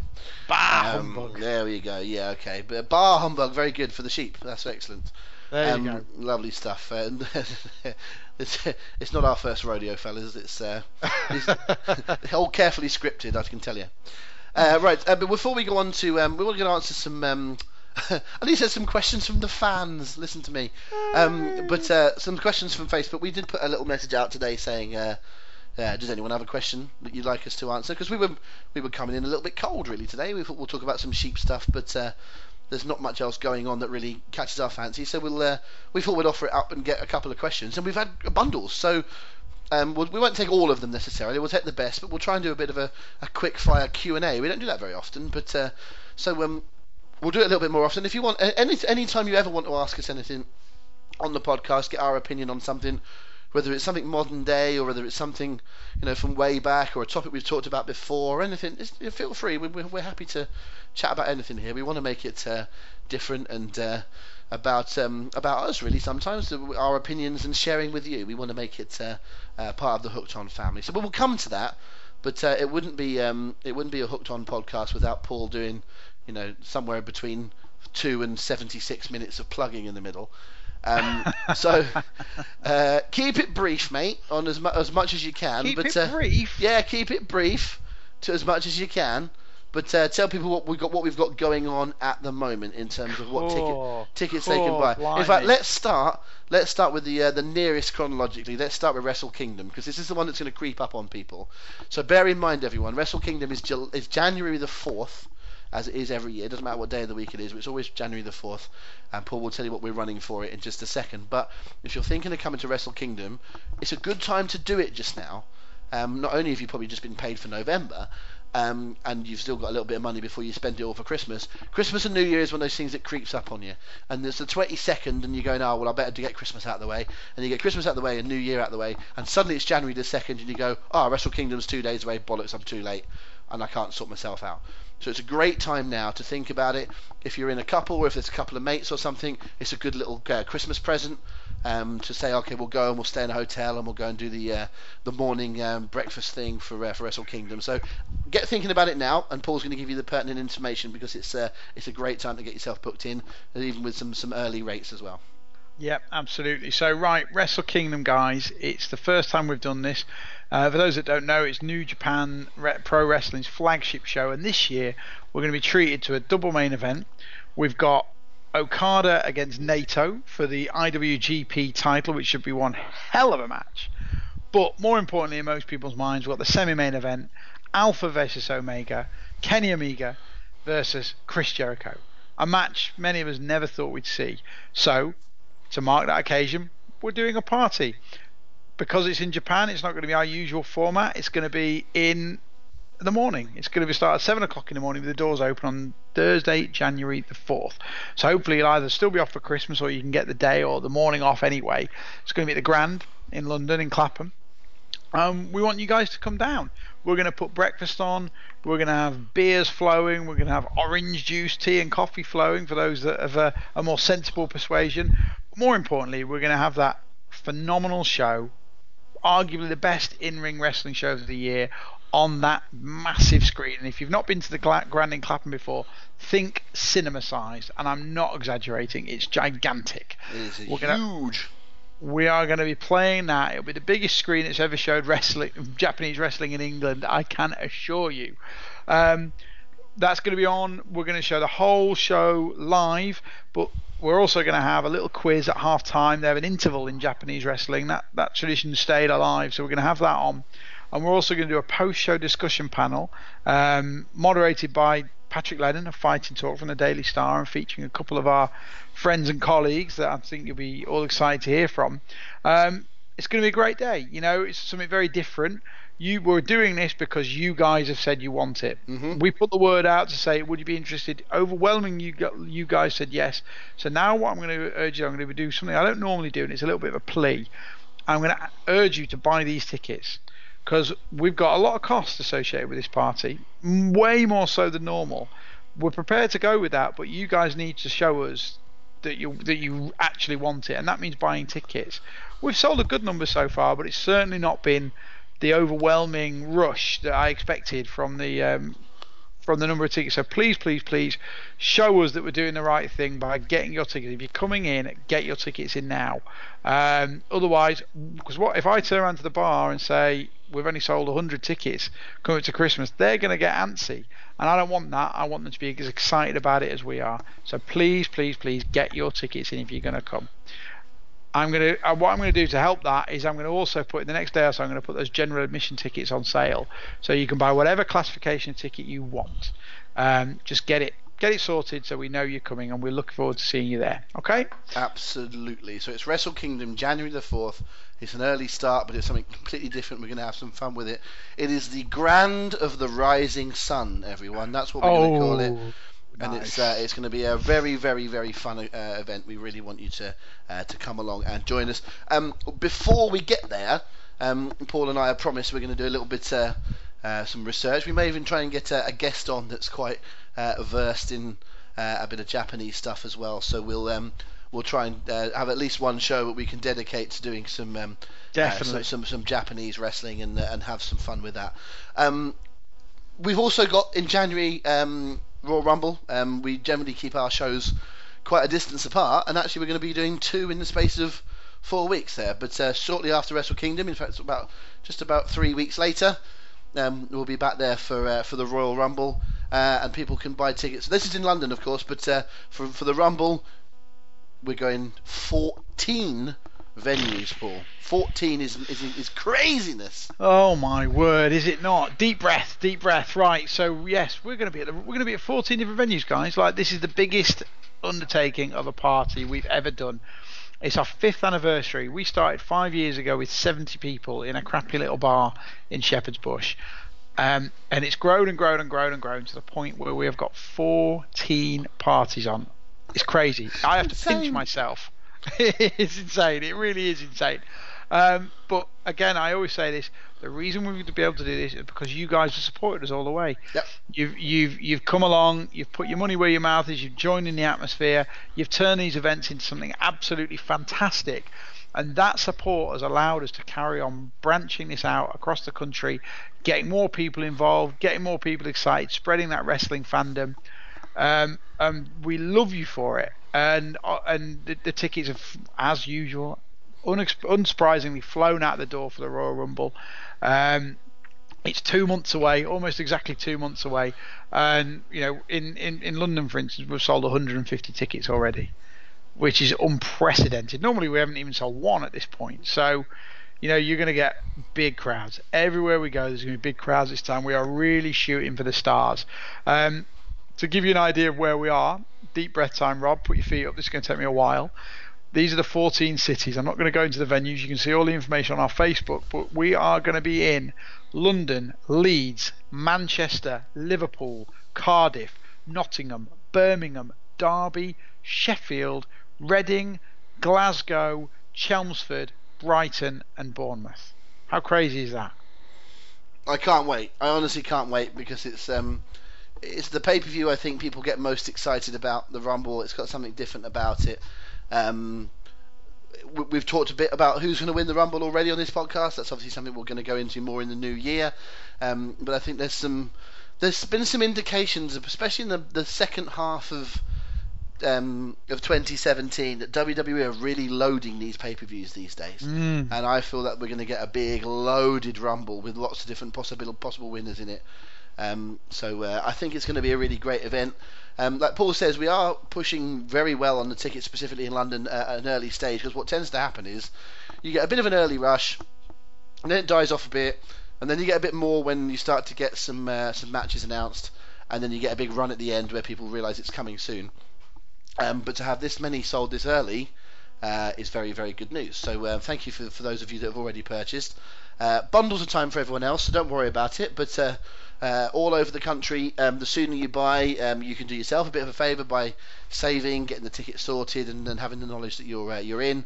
Uh, but also, uh, like Paul says, it's nice for us to know that uh, if we know we've got a big crowd coming, we can cater specifically for that crowd and uh, get more things on for you. And uh, and that includes hosts, that includes uh, games that we'll be playing. Don't forget at these hooked on nights, you don't just turn up and watch the pay per view. We're about way more than that. So you'll be coming and you'll be uh, hopefully in your fancy dress. You don't have to. It's it's never been a, a must for these parties, but we love to see those that come along in fancy dress. Prizes for uh, for the best ones. Um, often people come along wearing a wrestling t-shirt, jeans, or whatever. That's cool too. Just get yourself in the spirit. That's what we want to see. Uh, we'll be doing quizzes at each venue. Um, selected venues will have video game competitions. We have a beer pong thing going on in London. Um, various different venues have their own um, ways of doing it, but there's often drinks offers. There's different cocktails. There's food offers. There's all sorts of things going on in different venues. Contact your local venue for uh, for more information on those kind of things as well. Um, but what we want to push home is that this is the coolest way to watch a pay per view, other than being there. And sometimes it's even better than being there because you you can be near the bar and you can be with your mates and you can be you know in your in your bed a half an hour later depending on where you live. So it's um, it's a great way of watching it. There is nothing quite like the reaction of a crowd that you're in uh, when something cool happens when AJ Styles emerged as number three two years ago. I've never known anything like it. So um, the Rumble is probably the coolest one for that because you have your countdowns and your surprise entrance and the and the fun gimmicks and all that kind of thing. So um, please come along, uh, support Hooked On. Uh, as you're obviously uh, someone that knows us because you're listening to this podcast. So uh, if you're still a bit of a party virgin and you've never been along in person, uh, we'd love to see you. And if your excuse, and I'm going to call it an excuse, is that you're on your own, don't worry about it. It's almost like the most inclusive singles night in the world, in the sense that if, if people, eh, but there's no, you're under no obligation or pressure to do anything. If you want to sit in the corner and watch the show, you're more than welcome. But you will find there'll be other people there on their own. They'll chat to you. They'll bring you in the group. We genuinely, this is absolutely genuine. We know people that now come as a group and used to previously come as individuals or come as Oh, two, yeah. two pairs and a three and a one and now they're pals and we follow some of them on twitter and we can see them talking to one another on twitter and they're friends on facebook and they go for a drink in real life and i've, I've even known couples genuinely folks i've known couples get together through hooked on and that is true and it's a and I've also known it from other parts of the wrestling world as well. It's a really cool experience when people start to get on and uh, and love their wrestling as you know as well as uh, as well as loving one another, as uh, Jerry Springer would say. Um, so before we get all schmaltzy, we'll move on to uh, some other questions and stuff. Um, and what we're going to do is we're going to go on to some questions from our Facebook page. But Paul is just going to give you a little plug of our of our social media because if you if you are after more information of how to get involved in hooked on parties and if you want to ask us questions, uh, we're accessible through social media, which Paul will tell you about now. Yeah, absolutely. So our social media, to be honest, is, has blown up in the last few weeks. It's been, as anyone who uses social media as a as a business and as a as a tool to reach out to people will know, it's not always easy to get traction with people. But over the last few weeks, you guys have just been swarming our Facebook. So thank Mm. you very much for that. And obviously, it's because we try to put some interesting stuff on there. But we get to the point where we're just getting thousands upon thousands of people viewing this stuff, um, and it's brilliant. It's absolutely brilliant to see. And long may it continue. And obviously, as we go towards the parties, there's going to be more and more news shared on those Facebook accounts. So, like for instance, today we just announced that we've got a couple of new hosts. So we've got um, Ash Rose is coming down to join Yes. the party in Brighton. We're really excited about having Ash around. A long, long time friend of ours. Great news. Fantastic host, fantastic broadcaster. That gives us an ex- that, that's an excuse to get him on the podcast before the. Totally, totally. It's an excuse to get us on the gorilla position as well, mate. Um, Also, we've got um, Jamie Kennedy, um, James R. Kennedy, as some of you know him from ICW, um, bit of a local managerial legend in the making up in Glasgow. He's going to be hosting at Walkabout Glasgow. I'm dead excited to have him. Um, he's clearly wins are hooked on George Michael lookalike contest as well, which is uh, he won't mind me saying. Um, and then we've got uh, probably maybe the jewel in the crown of the one we've announced, ones we've announced this week. Delighted to have Joseph Conners um, of WWE's UK division, um, looking after our fans in Derby. Yes, that's been uh, that's been coming for a wee while, isn't it? We, we were trying to get him for uh, Yeah. I think for a WrestleMania show, and uh, it didn't quite work out. But we're uh, we're keen to work with Joseph. He's uh, a real talent. Showed up in that um, that WWE talent uh, WWE tournament in in Blackpool, and um, great to have him on board. And we hope, guys, again again, let's not want to pat ourselves on the back too much. We hope that you can see by our association with people, we're talking about people genuinely in the wrestling industry there. Now, that's not to mention people that we've worked with before and will again, like Steve Lynskey and Doug Williams and so Cal Val and Joanna Rose and other people that are in the wrestling industry that are that are with Hooked On. And that's I would like to think that they wouldn't work with us unless they trusted us and thought we were uh, the kind of brand that they wanted to be associated with. So thank you to all of those for uh, for helping us um, get along as well. So it's um, I don't want to turn this into too much of a loving, but every now and again it's nice I think to pat ourselves on the back and uh, uh, to realise just how far we've come. Because I always hit the Paul. I think it was the WrestleMania before last, and we. Oh no, the one before last you were at, so it must have been the uh, must have been the Rumble before that. We were f- sold out in the uh, or as near to sold out as we could possibly get in the uh, Walkabout Temple. 600 or so people in the building. I just put my arm around Paul and went, "We did this." And it, was, and it, it came from four blokes, five blokes in a sofa in Camden, Yeah, and somehow there it. was hundreds of people, and indeed something like three thousand people across the country came to our WrestleMania shows. Utterly bonkers. See if you can top it for the Rumble, guys. We'd love that.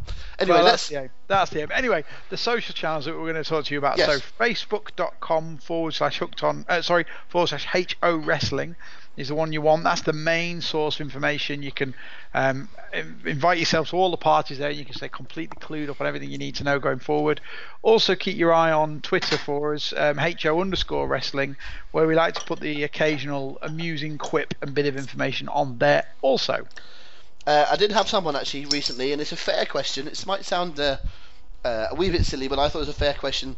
Um, they said, "Well, I was looking for your thing online." This was someone that used to follow me back in the day and didn't realise we were doing a new podcast. So he said, "When are you bringing one-sided ring back?" And I said, "Well, we're doing hooked on now." "All right, I'll have a look for that." And he said, "Oh, I found a couple of things." He went, "Are you hooked on wrestling or are you hooked on events?" And I said, "Mate, we're both." So just in just in case.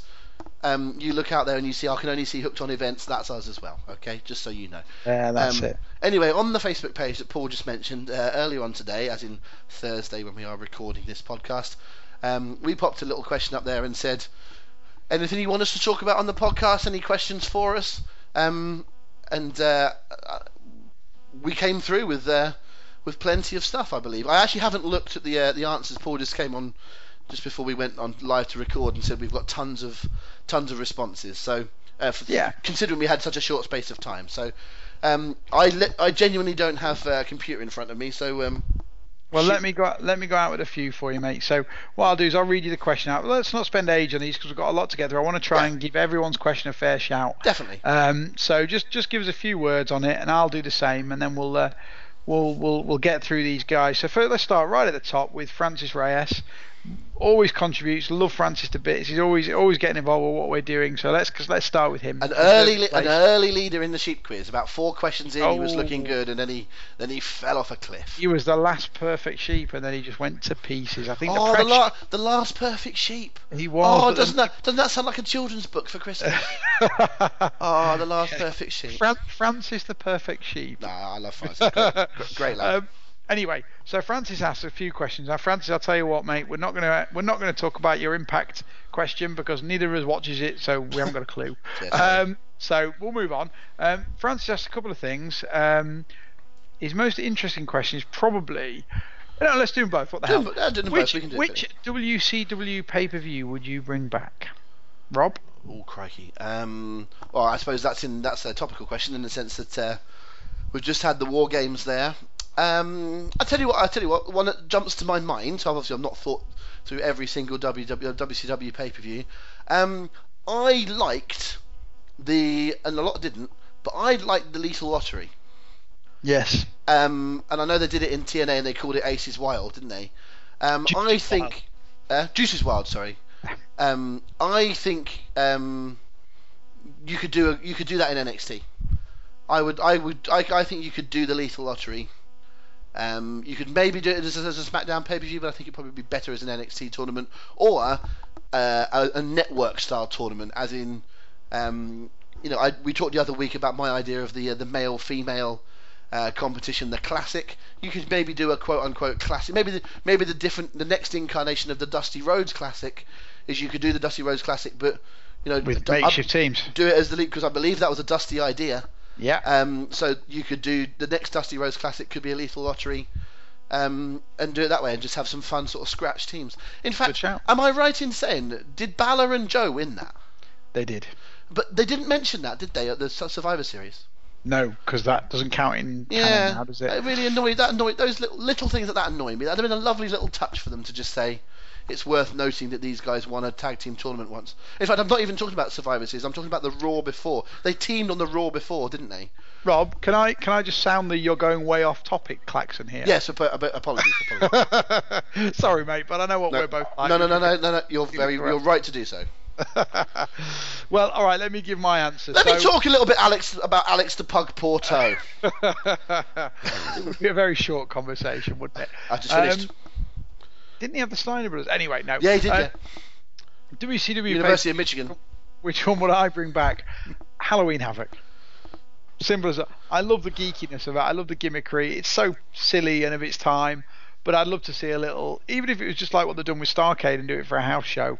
But I'd love to see Halloween Havoc back with all the silly sets and the daft annou- announcers dressed up as vampires. Why the hell not?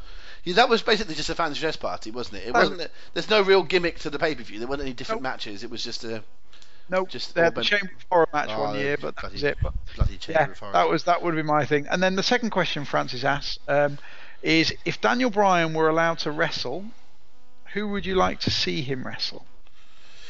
Oh crikey! Um, the answer uh, three or four years ago would have been without hesitation Kurt Angle, but not now. Yeah, not now. Um, I think probably AJ Styles. It's a bit of a it's a bit of a boring answer in some ways, but It's so obvious, isn't it? I think it'll be a great match. I think it's box office. I think it's. I just think it would be. He, I think AJ's the best wrestler on the planet. You know, I so agree. I, I. I think he's the best all round. I'm going to use the term, folks. Don't hate. I'm going to say he's the best sports entertainer on the planet. Um, he's the best WWE style wrestler on the planet. Um, but if Daniel Bryan was fit, he'd probably be second or he'd be one A. So I, I think I think it's one and one A. Um, I'd love to see Daniel Bryan versus Finn Balor. That would be really really fabulous. And I I, I, I still think that I still think that Daniel Bryan and Cena have got another one in them. Um, I'll, I'll tell you what. uh, You could do Daniel. Or you could also do a very very decent Daniel Bryan versus versus Brock Lesnar. Um, you know, with Bryan being the sort of the, the plucky. never did happen, did it? No, you could you could absolutely do it. Uh, Lesnar would need to win, but we talked last week on the podcast. I said I would like to have seen Styles sell a bit more and be the underdog a bit more. Um, you could probably do that match with Daniel Bryan, but if we're talking about someone who may or may not get cleared because of concussions, I'm not putting him in the ring with Brock Lesnar. Just- Just to clarify, even if he was cleared as being okay, it's not the right thing to do. Um, AJ will protect him and look after him as would Finn. So I'll go AJ and Finn as my number one and two. Do you know what I'd go for? And it would not be the best match quality. Obviously, the obvious, my obvious and first real answer is AJ Styles, but I would like to see Daniel Bryan against The Miz. That is the logical comeback match. Totally. That is that is definitely story. the first match. If um, Francis's question is like a dream match one, but if you're saying who the first one back should be, assuming he would have more, you're absolutely right. Yep. Absolutely right. and I think it would be great fun to watch Daniel Bryan kick his head off. And I think the Miz has probably done those little bits and bobs to put himself in that position. So if if Bryan does get cleared, of course you would go to the Miz. I mean, I think that- that- Definitely. you'd have to work out the brand thing now, but it's. Um, But my but my, my actual in, if I'm just going to say another name out there in terms of dream match scenarios that would actually fit within the current storylines, Kevin Owens. Yeah, I mean, I, I certainly wouldn't not want to see it. It would be great fun, but I don't have a a real yearning to see that. It'd be Well, great, it- but I don't have a don't have a yearning. It doesn't shine a candle to uh, to AJ Styles, but I think it'd be great fun. Anyway, It would. moving on because I'm gonna I am gonna harry us through these. Yeah, ones. no, no, no, fair dues. Tasha Gregory asks, "What do we think about the lack of factions in women's wrestling, considering the introduction of Absolution and the Riot Squad?" Now, Rob, I know you haven't watched Raw and SmackDown this week, so just to clue you in, Absolution is the name given to Paige's faction, Yeah, and obviously the Riot Squad is Ruby Riot and her friends. Was it Sarah Logan and uh, I can't remember the other one. Uh, I can't remember the name. no, I don't remember Shame either. on me. But anyway, um, it's the it's the three women on Smack. But I'm aware of them coming. in. Is it um is it something Morgan? Morgan. Mor- Morgan, Liv- yeah, Liv Morgan. yeah, um, yeah. I'm aware of them all coming in. Um, I, don't mind. I, I've always said I don't mind a faction, male or female wrestling. I like a faction when it uh, a makes sense in story and b is going to help everybody. Um, so it doesn't always need to be actually helping everybody. Like for example, the Miztourage is not really going to make any uh, main eventer out of Curtis Axel or, or Bo Dallas, but it's giving them something to do. They're getting a paycheck while it's enhancing Miz's character. See also um, J and J Security and uh, the JBL's cabinet and others. Um, I don't know the two girls that are with. I haven't seen it enough, so I don't know who's with Paige. Whether they're trying to build them up to be superior to Paige, or whether they're just giving Paige a bit of a, a lift with those. Um, whichever, whichever way it falls. I didn't like it when they did, for example, um, we're going to do a women's revolution, and therefore you guys are a team, and you guys are a team, and you guys are a team. So who was it? It was Charlotte, Becky, and Paige, wasn't it? Yes. and it was um, Sasha and Alicia and Naomi or whatever the teams were, and it just it was Team Bad and Team BCP, and I I really didn't like that. I just, I just, it was just thrown together. It was factions for the sake of factions, um, but they're really a really good idea if you can. If you can work them out correctly, the difficulty with the women's division is because the divisions are so small. Um, you know, five or six, you know, women in a division on each show makes it quite tough. With the addition of three on each, you know, you've got a little bit more depth there. Um, so I think it's uh, I'm all for it if if they fit together and it's for everyone's benefit. Really, I think it's hard to debut in a faction and stand out, especially when four, five new girls debut in the same week. So I question having one on each brand at the same time. It strikes me as only having one idea but trying to make it play over two places. But like you say, I haven't actually seen it. Um, I haven't. Um, apologies everyone, but I'm not up on my uh, current product since Survivor Series, so um, I reserve judgment on how exactly they've been introduced. Um, what, what do you think? Well, personally, I think I, I don't really see the issue. I don't think there has been a lack of factions in women's wrestling. I think there's just been a lack of factions generally. I think there's definitely been a lack of good factions. You couldn't name one decent women's faction, but like you just mentioned, the three that they started the women's rev- revolution out with in NXT, they had the BFFs, didn't they, with Charlotte and Sasha and uh, Summer Rae um, that worked really well. That launched both Charlotte and Sasha and got Paige over at the same time. So there's been factions. Um, I just don't think there's been one that's really hit its stride yet. If the four horsewomen come in and then you put the WWE four horsewomen together, then you'll see that change because Sasha, Charlotte, Becky, and Bayley, if they're given the right build, they'll get over as a faction themselves. So yeah, I just think it's a case of um, they've not really got, they've not really succeeded yet, eh? No, but it's um like uh, like everything, like theme musics, like finishes, like a lot of other things we've talked about. All about right place, right time, and, Correct. and, and with the right people. So if they think that they've put those two um, uh, trios together uh, at the right time with the right people, and it can work, uh, I'm, I'm all for it. Okay, so simple one from Adam Trimble. Adam says, "Broken Matt Hardy, loved it in TNA, but do you think it's going to succeed in E?" WWE?" Uh, in a word, no, because they won't do it the same way as they did in TNA. Well, you know that I hated it, so I feel like um, I feel like deferring to you more on this because I think you liked Broken Matt Hardy a lot more than I did. I did. I did. Um, and, and I really, I, detested the gimmick because it took, it wasn't, it didn't fit within the narrative, and there were too many things that took you out of the suspension of disbelief. WWE won't do that. They won't do it the same way. They'll protect certain elements of the show. There's other ways that they don't do it. See the um, the awful um, House of Horrors um, Bray Wyatt um, Randy Orton thing, which was kind of their version, which they asked up. Um, what I will say is that the little bits of the Matt Hardy, I liked the character, as in I liked the way he spoke and the fact he had catchphrases and he was over and I liked that it gave him a bit of a direction with the character. I hated all the extra little touches that they did. The I hated the broken universe, if you like. Yes, I, but I I didn't. did, yeah. But I, I understood the broken character, so I wouldn't mind seeing the character. But I think that's exactly what you're going to see. I think you'll see the carriage, but nothing else. And I think without that wackiness, I just think it becomes a very, a very strange character, to be honest. And no, I don't think it'll succeed because I think that um, it will have a nice initial pop and it'll be quite good fun. But without the creative license, and because it is so built up, I don't think you can catch lightning in a bottle twice. So I think it's just going to be a very, a very, very short flash in the pan. Do you know what's a, a really good um, a really good example of that one, um, Adam, is that if you look at um, Bully Ray, Bully Ray as a character in TNA for a couple of years was the best thing they had going. He shed a load of weight. He was an unbelievable talker. He was legitimately the biggest star in that company for a couple of years, or deserved to be. He was he was brilliant, wasn't he? He was the best thing going. Um, the whole Aces and Eights thing was a bit of a debacle, but even during that, he was the best of any of them. Um, and then when he went to WWE, just plain old Bubba Ray Dudley again. And they didn't have to give him any mic time. They just went straight back to the Dudleys. The Dudleys lost a bunch of matches over a couple of years. Uh, and then Devon retired, and now Bully Ray went to ROH, and now he's retiring as well. But Vince wouldn't have seen Bully Ray. When the Nope. Dudleys came back to WWE, Vince would have gone, We like the Dudleys, we had some fun with the Dudleys, put them back together, job them because they can build some other teams, and then move them along because they're not going to move any metrics for us anymore.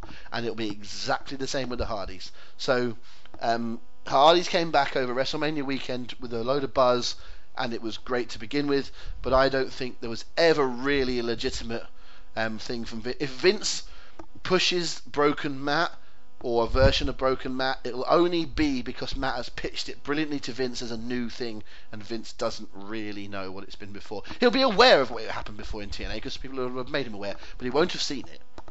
So, Nope. um, it might happen. If it does happen, it'll be a, a little mid card thing. But then probably, I th- but so it should be. Do you know what I mean? It shouldn't be anything big. Of course not. Of course not. It's a main. It's a. It's not a main event angle. So, cool. Right, we've covered that. Adam, thanks for your question. Leanne, uh, one of our big fans. I know she listens every week. So, hey, Leanne. Um, right, what do we what we got here? So, she says, I'm just going to paraphrase this a little bit. Do we think that WrestleMania plans have changed now? Roman Reigns has got the Intercontinental title. We all know, or we all assume that the plan from a while back has been Reign against Reigns against Brock Lesnar what's next? Is that going to be on track? Will Braun Strowman get involved in that? What do you think? I think we actually, to be fairly, and I think we covered this in some detail last week, so it's probably best not to retread it. Um, I think the I'll, I'll, I'll talk for us both here just to say we both think that unfortunately plans will stay the same. They should change up and put Braun in, but we don't think they will. We think that Roman Reigns is going to get that victory at WrestleMania. Yeah, I'm not. Answer, I'm not answering her question after she was rude to me in this. the sheet of it. well, try this one. Okay, try I'm, this. I'm only, I'm, interesting. I'm only kidding. I'm only kidding. Just to, um, just to add to what you said, um, I think Roman Reigns has the IC title because I think they're going to want to put all the titles on the Shield, and it just looks kind of good that they're carrying all the gold. Um, And so I think that's probably what they'll do. I think they'll almost ignore the fact that Reigns is IC champion until they need an excuse to get it off him. Yeah, he'll and- drop and- it to say Samoa Joe in February or whatever, won't he? And maybe even before that, um, you know, before the Rumble, and Yeah. he can have an issue going into the Rumble or something. Uh, yeah, he'll because I don't think I don't think he'll drop it at the pay per view in between because you know our theory is that he'll win the Elimination Chamber. So um, I think he'll lose it at some point to someone that he's having a minor feud with. So here's an interesting question, also from Leanne. Why can't the main roster crea- writers create storylines for the call-ups from NXT? Interesting. Um, Well, sometimes they do, do they not? I don't think. Um... Yeah, yeah, yeah. I think so. And well, I'll tell you what. Let me let me kick this one off. I think that's a slightly unfair assumption. I think there's two styles of call-ups from NXT. There's the times they call guys up because they've got a plan. Um, Finn Balor being a good example of that. Um, guys like Kevin Owens being probably the perfect example when they brought him in with Cena. Yeah. Sometimes they bring a guy from NXT because they have a specific plan and it works. Other times they bring a guy up from NXT simply because he's been there too long, he's stagnated, and he needs to. They need to find out whether they're going to sink or swim. Examples for that being Sami Zayn, Apollo Crews. Apollo Crews, even though they brought him up way prematurely. Enzo and Cass to a degree. Um, I, w- I would argue Enzo and Cass worked. I It think did work. I, think over work. over time the breakup didn't work. Enzo's become annoying. Cass got injured. There was no heat on their match. The breakup didn't work. But Enzo and Cass had a really great year or so as a team that were really over, and they rode the wave. Well, I the think other I think that worked. the other one is the revival. The revival they just brought up because, didn't they? And and, Uh, and American Alpha exactly the same. There you go. So I, I would say that the the problem is not so much the writing; it's the fact that certain times it depends who's doing the calling up. If the writers bring them up for a specific specific reason, then you you can almost assume they're going to be okay. Otherwise, if they're just brought up to be a body, then forget it. They're I would argue. I would argue that the, one of the most recent call-ups from NXT is Asuka, and I think they do have a plan. totally. They're All- ma- they're making her a star. She's winning matches. She's dominant, and that'll go all the way to say WrestleMania where she has a title shot, or even before that. Um, they've got a plan. Um, Samoa Joe they did a brilliant job of. They brought Joe Yeah. in at the right time um, to blindside someone and to side with Triple H, and um, they had a really good plan for Joe. Um, because they waited, people were expecting him the night after Mania, and he didn't come, and it came a little bit later, and um, they did a smashing job with, with with Joe. So I think they do they do get it every now and again. It's not everyone, um, and- but but sometimes it falls. I mean, Tyler Breeze was very much an NXT act, and they called Tyler Breeze up, and you just went, well, there's no way Tyler Breeze doesn't work in WWE. And then eventually they've fallen into this Fandango thing, and do you know what? For a bit of light silliness on SmackDown, it's it's, It's fine. fine. It's all Yeah, right. it works. And and here's the thing: is don't forget, I've said this before. Not everyone has to be a world champion in main events, drawing shed loads of money. The the benchmark, the two benchmark people I always talk about are Lance Storm for what he did and Kofi Kingston. You know, if you have a Kofi Kingston career, you've made it. Oh, Kofi, absolutely. Kofi Kingston in 2028 will go in the Hall of Fame.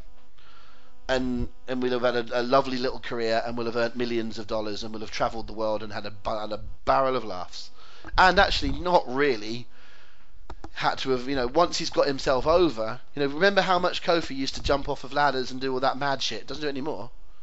He's got him. He doesn't need to. And it's um, you know, if you can get yourself into that sort of position, I would think any most wrestlers on earth unless they know that they are super mega talented, most wrestlers on earth would kill to be Tyler Breeze. And True. to some, he looks like a bit of a joke and whatever, but most people would. He'll be on a fair, decent whack of money. If he gets released, he can work the indies and he can sell some gimmicks. Um, and he can say, "I've been to WWE and I've been to the, the, the been to the mountain." And um, uh, you know, he might not have had the perfect story when being called up, but at least he's managed to. He, he's he's survived in the wilderness. I think Apollo Crews will be gone by this time next year. Yeah, I I agree. just- unfortunately, It just doesn't fit. It just doesn't fit. And he's a great wrestler, and he's a, apparently a really nice fellow. I've met some people that knew him through through Progress, and you know when he worked as Uhaa Nation on the Indies and stuff. And um, I think he's probably better suited to it. He may even be one of those ones that disappears and comes back in as, as another good NXT run. But um, you know, he's I think he's a perfect example of a call up for the call up's sake that Yeah. Leanne that Leanne's talking about. But I think there's enough that they do get right. So. Um, Agreed. And I, I, I trust we.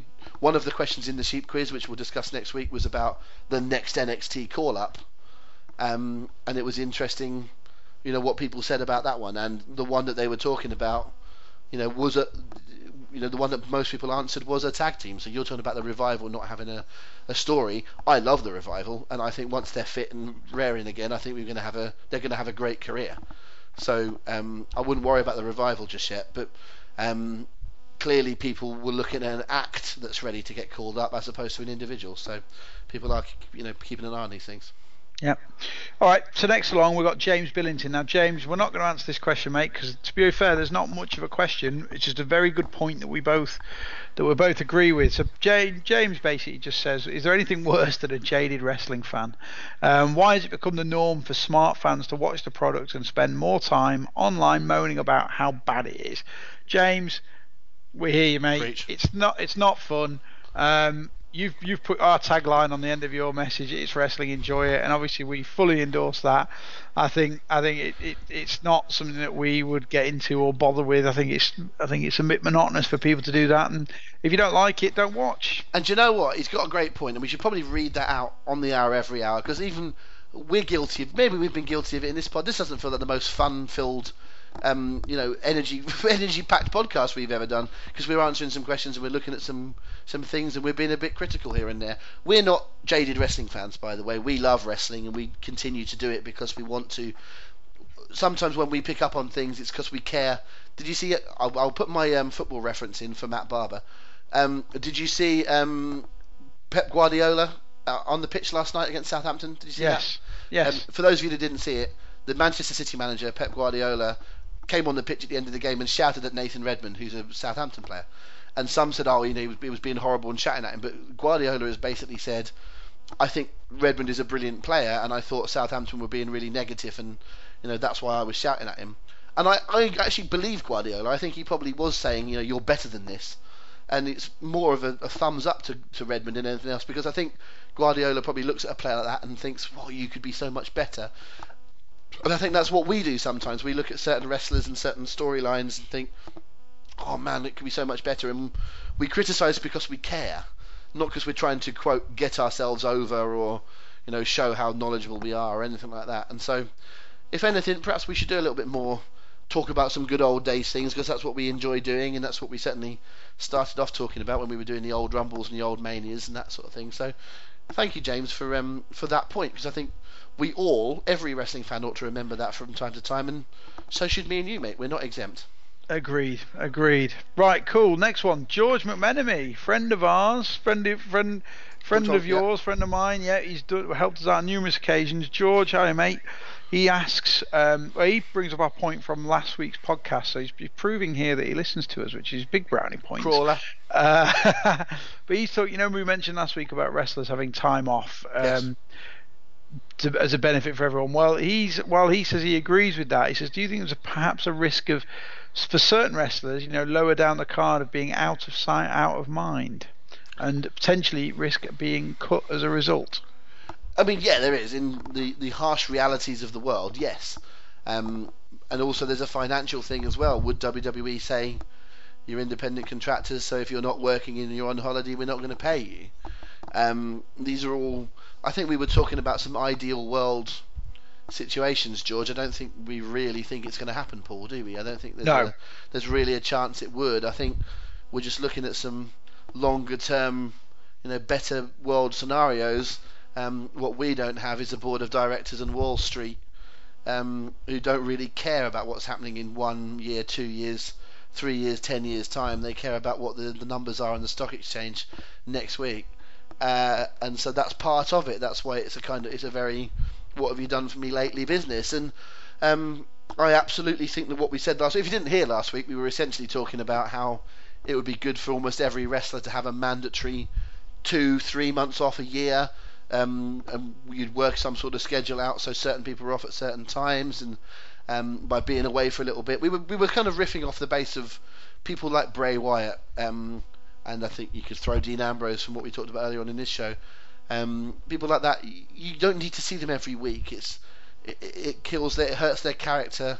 Um, not to mention the physical toll it takes on everyone's body.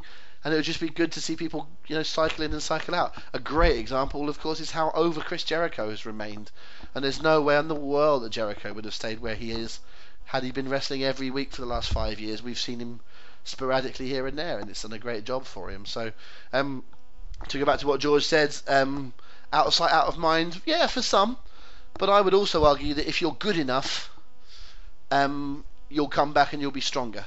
And it's like I know I, have met some, um, uh, I know several different comedians, and I've been interested in the, the art of comedy and comedy writing and, and whatever for years, and I've met people with different approaches. Some will have a notepad wherever they go by the side of the bed. If they come up with a joke, they roll over, they write it down to make sure they don't forget it. Others, and that's not a right or wrong way, others have a little bit more faith in their ability and think if they think of a joke one day and then a couple of days later they can't remember it, they'll trust themselves and think, I'm good enough, I'll come up with another one, it's not a problem. Um, and there's a little bit of that. If you're good enough and you're well positioned enough on TV, if you're away for three months, if you're good enough, you'll come back to a, the right sort of welcome. And if you come back to something lukewarm, you need to be good enough to put yourself back in that position again. So I think it would find out the wheat from the chaff. If anything, I think you would. Uh, um, it would be a positive thing for everyone. But I think realistically, Paul, we we know it's not going to happen. No, no, quite. Uh, next up is some goon, some guy, some geezer called Chris Groves. um, Chris apparently uh, has got a question about, and I'm loath to answer this now, Chris. Actually, I'd love to. I think we should probably wait for a little while to answer this. But Chris wants to know who we think the title holders will be coming out of WrestleMania this year. Oh well, we To did that. We did that the other day. That was good. Yeah, for, the- for, for the for the full exposure. Um, Chris is a good, very good friend of mine, and um, we were talking wrestling. I'm trying to remember exactly. I think we were going to an away game or uh, something like that. We were we were we were we were chatting away at some point, and uh, yeah, we were um, we were coming up with who exactly we thought could be in what position at what time. Yeah, I think that's probably a, a wider podcast discussion. I think we can probably do that with a, a podcast guest on the on the build to the Rumble. I I agree. I agree. So we're going to park that one, Chris. It's good. People can, of course, join in. If people want to join in with that, they can go to our Facebook page, reply to Chris's post, and, and have their own chat, and maybe we'll we'll reference some of those points. But I, I think that's probably a you know a, a week after Wrestle Kingdom discussion. That one. Yep, agreed. Uh, Rick Morgan, hi Rick. He was one of the guys who joined in our sheep quiz this last past month. Has got he's got a question I like, um, not WWE related. Um, the UK independent scene. He asks about. He says, which talents do we think from the UK scene will make it to WWE that aren't there already? And he specifically references Marty Scurll, Will Ospreay, and Joe Hendry. So, Rob, you go first, I'm mate. not uh, of those. I'm not I'm not super familiar with with um with Joe Hendry. I, I'm aware of his work, but I've not seen enough of him to um to judge. With the other two, I don't consider the other two part of the UK scene anymore. They're international talents. They happen to be British. But hey, listen, Marty Scurll and Will Ospreay have made it, folks. If if if they retired tomorrow, they've had great careers. Um, Marty holds a title belt. You know, for someone that was rejected off of a TNA boot camp show, Marty Scurll holds a major title in in New Japan. Think about that. Yep. No, no, he doesn't. Is that right? Yeah, That's right, no, he it? does. Yep, you're Yeah, was- absolutely right. And and he's been in Ring of Honor and like Well, he's- he's in the biggest faction in wrestling. and he's in the Bullet Club. And Will Ospreay, hugely talked about for his matches with Ricochet, um, firm member of of New Japan as well. Work can you know demand work anywhere. I consider those international talents now. They just I think they've made it. They've moved on. They've been promoted, um, and they've moved on, uh, and and they thoroughly deserve to. Zack Sabre Jr. in the same category. Um, brilliant. Um, for those that are around at the moment, um, I, I know he's already part of the WWE UK thing, but I, I want to see more from Wolfgang. I love Wolfgang. I think he's a great talent. I think he's funny. I think he's talented. I think he's uh, convincing that he looks like he could hurt people, but he's got a good comedic side. He's got good timing. Um, I'm a big fan of his. He used to work with a guy called BT Gunn in Scotland, and I, I like right. him as well. He's he's wrestling uh, Doug at an upcoming show soon. I can't remember where that is, but uh, wherever you are, check out. Uh, see if you can find out where Doug, uh, Doug Williams is wrestling BT Gunn. Uh, and I'm fairly certain they tweeted that they've never wrestled before. Um, they're both very very good. Um, I don't know his age though, Gunn. So I don't know. You know, sometimes if you're slipping into the um, you know later part of your career, it's going to be harder to get called up with WWE. That's not casting an aspersion on him. I, I just simply don't know his age. Um, I think. Uh, well, while I'm, I'm just having to think, anyone that jumps to your mind immediately? Well, I'm just thinking of some some deeper ones. Well, what I will say, I, I, want to make a slightly wider point in that the, the, the world has changed, as we all know, recent uh, recently in wrestling. Now, those talents you mentioned specifically there in your in your post, uh, Rick, you you know five years ago or, or maybe a bit longer, no, maybe five years ago, those guys would have jumped as soon as they got the call from WWE. There'd have been no thought process given to it whatsoever. They'd have been like, okay, I'm in. Um, I think it's very different now, especially guys like Marty can go out and have a very lucrative, very satisfying career without stepping foot in a WWE ring. So it's not, you know, I am. I would be gobsmacked if there was not some dialogue already between those guys you talk about and WWE. I think there's probably offers on the table, um, or at least an offer of an offer, um, when and if they want it. So will they, you know, will they join WWE? I'd say only when the time is right for them, and it's great the fact that they can be in that position. Um, so and, so I think that the world's changed. I think it's a very different thing. The other thing to consider is that a lot of the talent that you know before would have been prime for this sort of um, this sort of exposure, they're already there.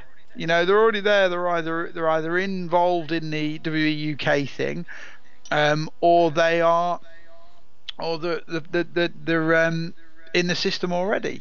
So with that in mind, I'm gonna I've got two very obvious answers that I'm to give, and I don't think they're particularly groundbreaking. But one of them is Toni Storm. Um, she's not. Well, I tell you, no, I'll go double up on that. I'll go Toni Storm and Viper. I know they've been part of the, the women's tournament, the Mae Young Classic, but I don't think they're officially signed yet. I think they'll both make great additions to the female roster. So Toni Storm could be a big, big star. She's so young, she's so good, she's got everything that WWE needs. I think she'll be there, and I think she'll do very, very well for herself. Viper, great wrestler, great character. I think the same thing about her. The name that I, as far as I'm aware, has no affiliation with WWE at the moment um, on the UK scene. I think will make or could make splash if he wanted to. Mark Haskins. Yeah, I've always been a big Haskins fan. I think, I think at the very least, I think he could be a, an, a, a very strong player in in the cruiserweight division. Yeah. Like for example, I think he's better than that even now. But I think, you know, if they wanted to just simply have him have a job in WWE somewhere, I think he could very, very much hold his so. end there. I'm, I'm a bit, I, I like Haskins a lot. The other one that springs to mind is probably one that hardcore wrestling fans probably not as keen on, but you know, if you're looking at it through the, the business microscope, um, Adam Maxted. Um, Adam was the guy who was on Love Island a couple of years ago. He's come into wrestling. He's he's got a big passion for the business. He said he only went on Love Island to get that exposure, to be able to get a leg up in wrestling. So good for him for, for thinking outside the box there. He's got the look. He's got the height. Um, he's a competent wrestler. Um, he's exactly what WWE are looking for. Exactly.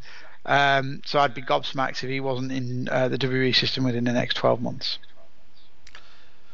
Uh, I, I, I know who you mean, um, but I, I can't say I've seen um, enough of him to uh, to judge on that.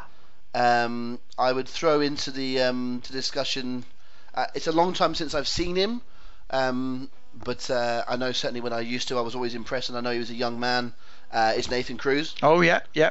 Uh, I was I always liked Good his. Shout. Um, it was just something about the way he carried himself um, that I was impressed with. I always thought he came across as someone that um, you know just had a, a real. Pre- I think I think it's half the battle is presence. You know, is not it's not just how good you are in the ring. Like I've always used um, Dean Malenko as an example. Is that Malenko was a, as good a technical wrestler as anyone will ever see, but I never thought Malenko had a presence. He was very good, but there's plenty, and I think Roderick Strong is the new Dean Malenko. Like very very good, but there's just I want that little bit more from them. Whereas I, I there's, there's been some people like that in, in British wrestling. But I, I look at um, uh, but I look at uh, Nathan, and I've always seen that little bit more at Nathan. Always thought he was a little bit too trying to be Jericho, trying to be a couple of others, but when he can be himself, and there's certainly a character there, um, I think he'd have a chance.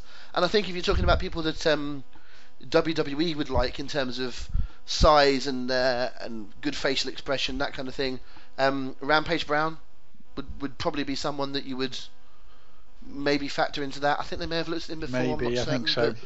But, um, but I could see because the question was who do you see, not who would you want, and I'm not saying anything anti him by any stretch, but you know he's a bigger guy and you know has got some presence about him, and uh, you know I, I, think I think could do okay. Listen, there are so many. I mean, as soon as we hang up, I'm going to start going, oh man, I never mentioned this guy and this guy and this guy and um, and there'll be others. I don't. Hey, listen, I don't think Rockstar Spud's done.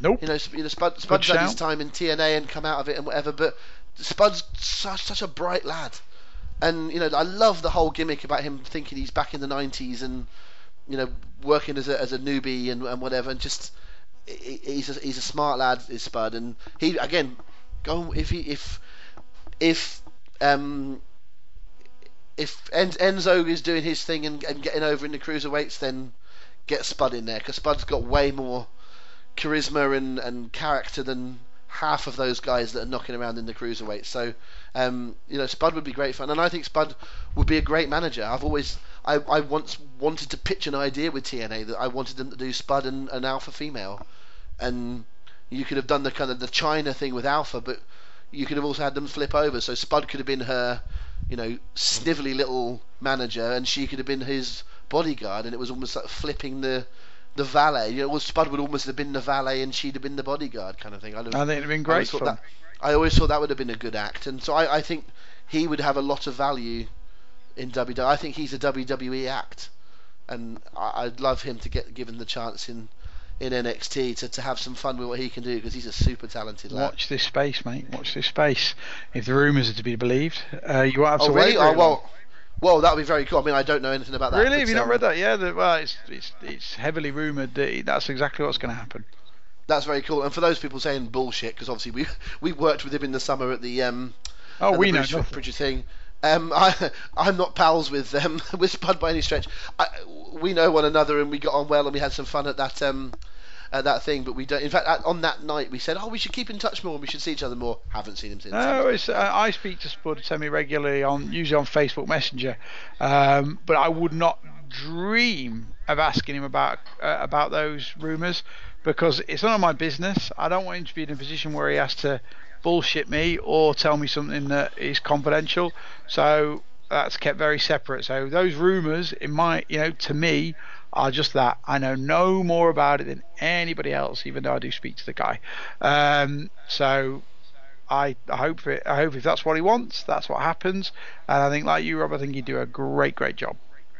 Um, Next question. couple more, couple more. Dave Woolin, who we've I've uncovered was the mysterious Faymasser on the uh, All on the sheet quiz. So thanks for giving your name there, Dave. You got you're the only one there with a nickname. Dave's got quite a deep question, Robert. I don't I want us to briefly go into. this. I don't want us to delve too much into it because we could be here all night on this one. But simply put, has the internet and easy access to rumours and you know backstage workings ruined the product for most? Um. I'd say it's changed. No, no, no, no. It hasn't. No, it hasn't because it's it's taken away that little bit of mystique. Um, in certain ways, it's affected the way the crowd do things because the crowd think about things differently. But when when it's done right, it's still amazing. And I think actually most people want to get drawn into the stories and stuff. And even in in the last couple of years, you think about those matches that Cena had with Styles. You know, for example, as a series of matches. So think about just something like that, and just how, how you would throw yourself into just watching that match. And you were a fan again. That didn't make any difference what you'd read before, did it? Didn't matter what you knew about Cena's personal life or what you know AJ did in TNA or anything like that, or the fact that you know that one's talked about turning heel and all one's associated with the Bullet Club. All, all of that's bullshit. You just watch two great wrestlers having great matches. I think part of it's in the presentation. I think part of it's in particularly WWE being a bit behind the times and being you know, doing goody two shoes baby faces and and not quite understanding what the what the crowd wants and sometimes not always and I think sometimes they get it right. I think the example is Strowman that we've been talking about just lately. If you just get a big ass kicker out there and having some fun with it, then people can get behind it. Listen, I think the wrestling industry in terms of WWE anyways um, way better than it was five ten years ago. Um, in terms of the, the variety, the talent, uh, you've got NXT, which gives you something totally different. The British scene is the best it's ever been. Um, you know, Japan is taking an interest worldwide. Um, I think the wrestling industry is in a very healthy state, um, certainly compared to what it was a few years ago, and it's certainly more open than it ever was. And don't forget, wrestling is not just Raw, and wrestling is not just WWE, and wrestling is not just matches in the ring. Um, if it's your cup of tea, you've got Total Divas. If it's your thing, you've got WWE 24.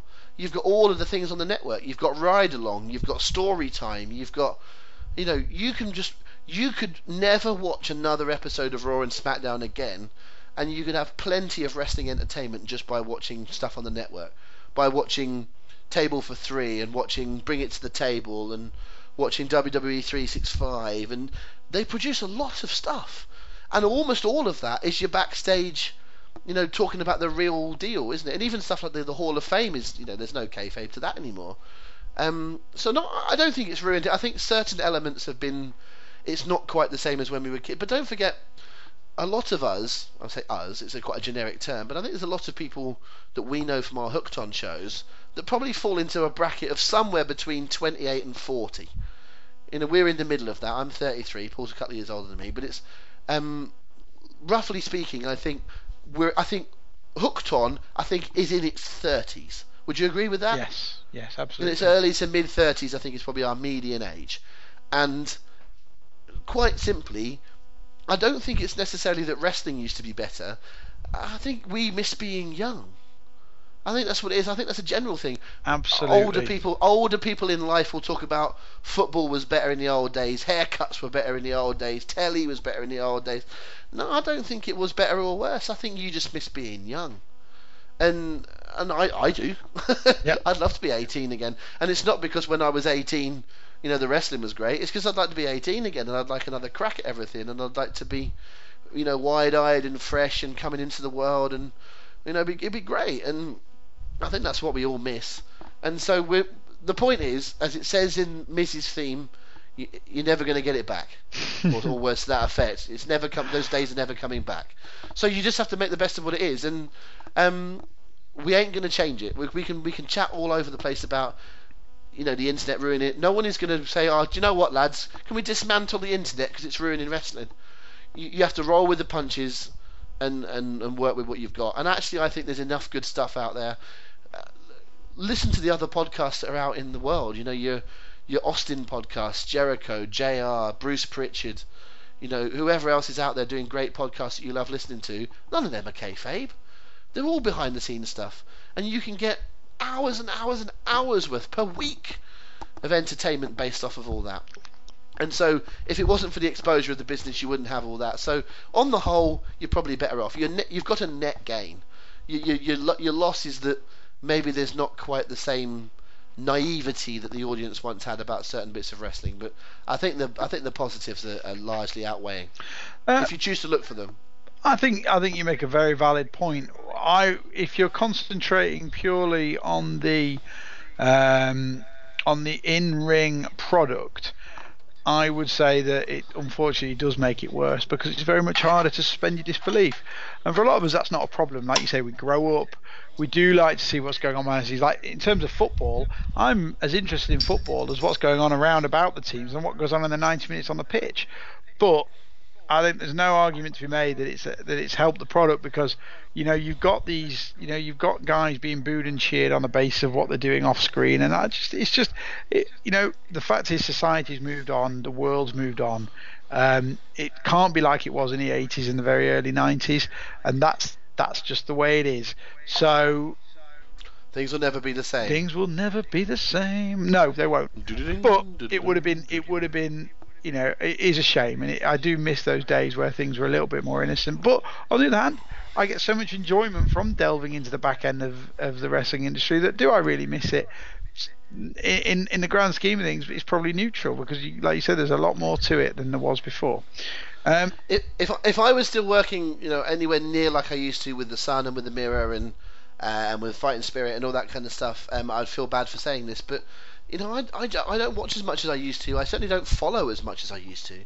Um, I don't spend every day. I used to listen to at least a couple of podcasts from people like the Pro Wrestling Torch or whatever a day. Now I barely listen to one a week. I might listen Mm-hmm. to a couple a month, and it's not that's not a knock on their work. I love people like that. I think the Torch is the best of all those sites. But fair play to you know the Observer and PW Insider and some of those other. You know, it's not fair to call them dirt sheets. They're legitimate wrestling journalism sites.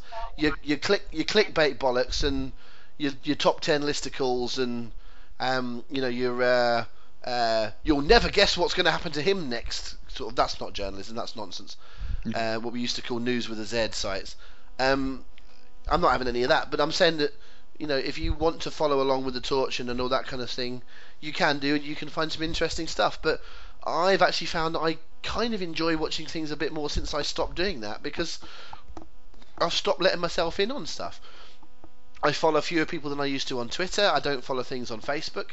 I even, this is a bad thing to say on air, I even don't always follow the Hooked On account because sometimes there'll be two or three days after a pay per view um, where I haven't seen the pay per view and I don't want to be spoiled for it. Uh, you can do it, folks. Just by saying, oh, it's out there and everything gets spoiled. Mm, no, not if you're careful. Not if you, you work yourself around um, what you need to. And um, I'm clearly not saying don't follow us, of course I am. But I'm, but if you can curtail your habits and not look at certain sites. Like Paul just said to me something there about Spud. Oh, there's rumours out there, and I'm legitimately going, really? Because I don't read this stuff anymore. And actually, you know, the question that came in was not about Rob McNicol; it was about the entire world. So clearly, it's going to affect if the audience are making certain reactions and and not just me. But I think you can make your own. You can make your own judgments about how, how deep you want to f- follow things and how um, retrospective you can go in terms of your news. You can look at it after it's happened rather than beforehand. And it is annoying that sometimes you go, "Oh bloody hell! I found out that so and so was coming back on Raw," and you know before I'd had a chance to see it. But I think you can probably do a decent enough job of avoiding that if you really try. Fair enough. Okay, mate. One more. Should we go one more before Okay. we before we wrap this baby up? Um, no, well, let's do as many as we need well, to. no, But no, that's um, it. There is one more. We've got Lewis Okay. Lewis Collins. He's he's made more of a point than asking a question, but we'll go with it anyway, and we'll sort of talk around it. But Lewis says he feels like WWE now books for one-off moments as opposed to long-term story arcs. And do we agree or disagree? Oh wow, that's a big one to get into. Last question up. Um, I, I, I can understand why you'd say it feels that way.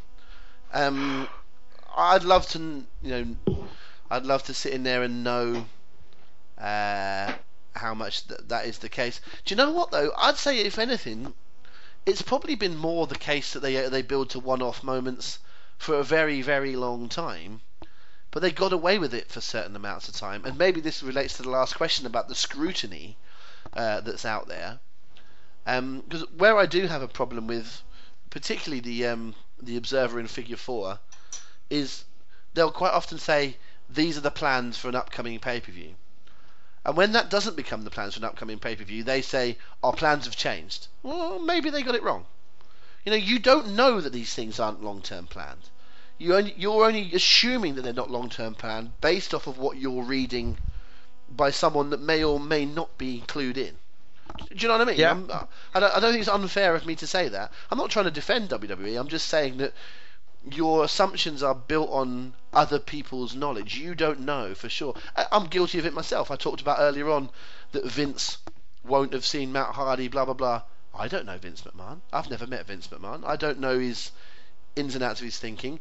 I'm building my opinion on him based off of enough people that I respect who have known him, and I've built I've built up a picture in my mind over a, a, a long time, a long term of, of, of study in the business. Um, but I don't know. Uh, But I think these people are very quick to judge negatively, whereas they take a lot longer to judge positively.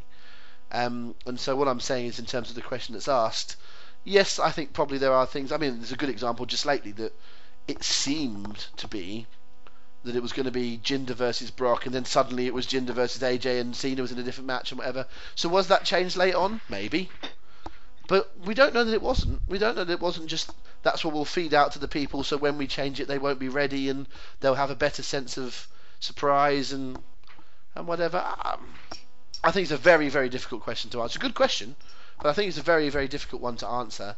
And I think sometimes is not to get worried about. Uh, just just if you just watch and enjoy. I'm not saying you never question or anything like that, but by just watching and enjoying, or at least trying to enjoy and trying to put some of those things out of your mind, I think sometimes you have a a better sense of perspective of what you as a fan enjoy. I've certainly read into things before where a fan has said, "I think they should do this, then this, then this, then he wins that, he gets that title, he turns on him, and then you get to that." And if that's not the exact thing that's done, they go, "Oh, it's disappointing."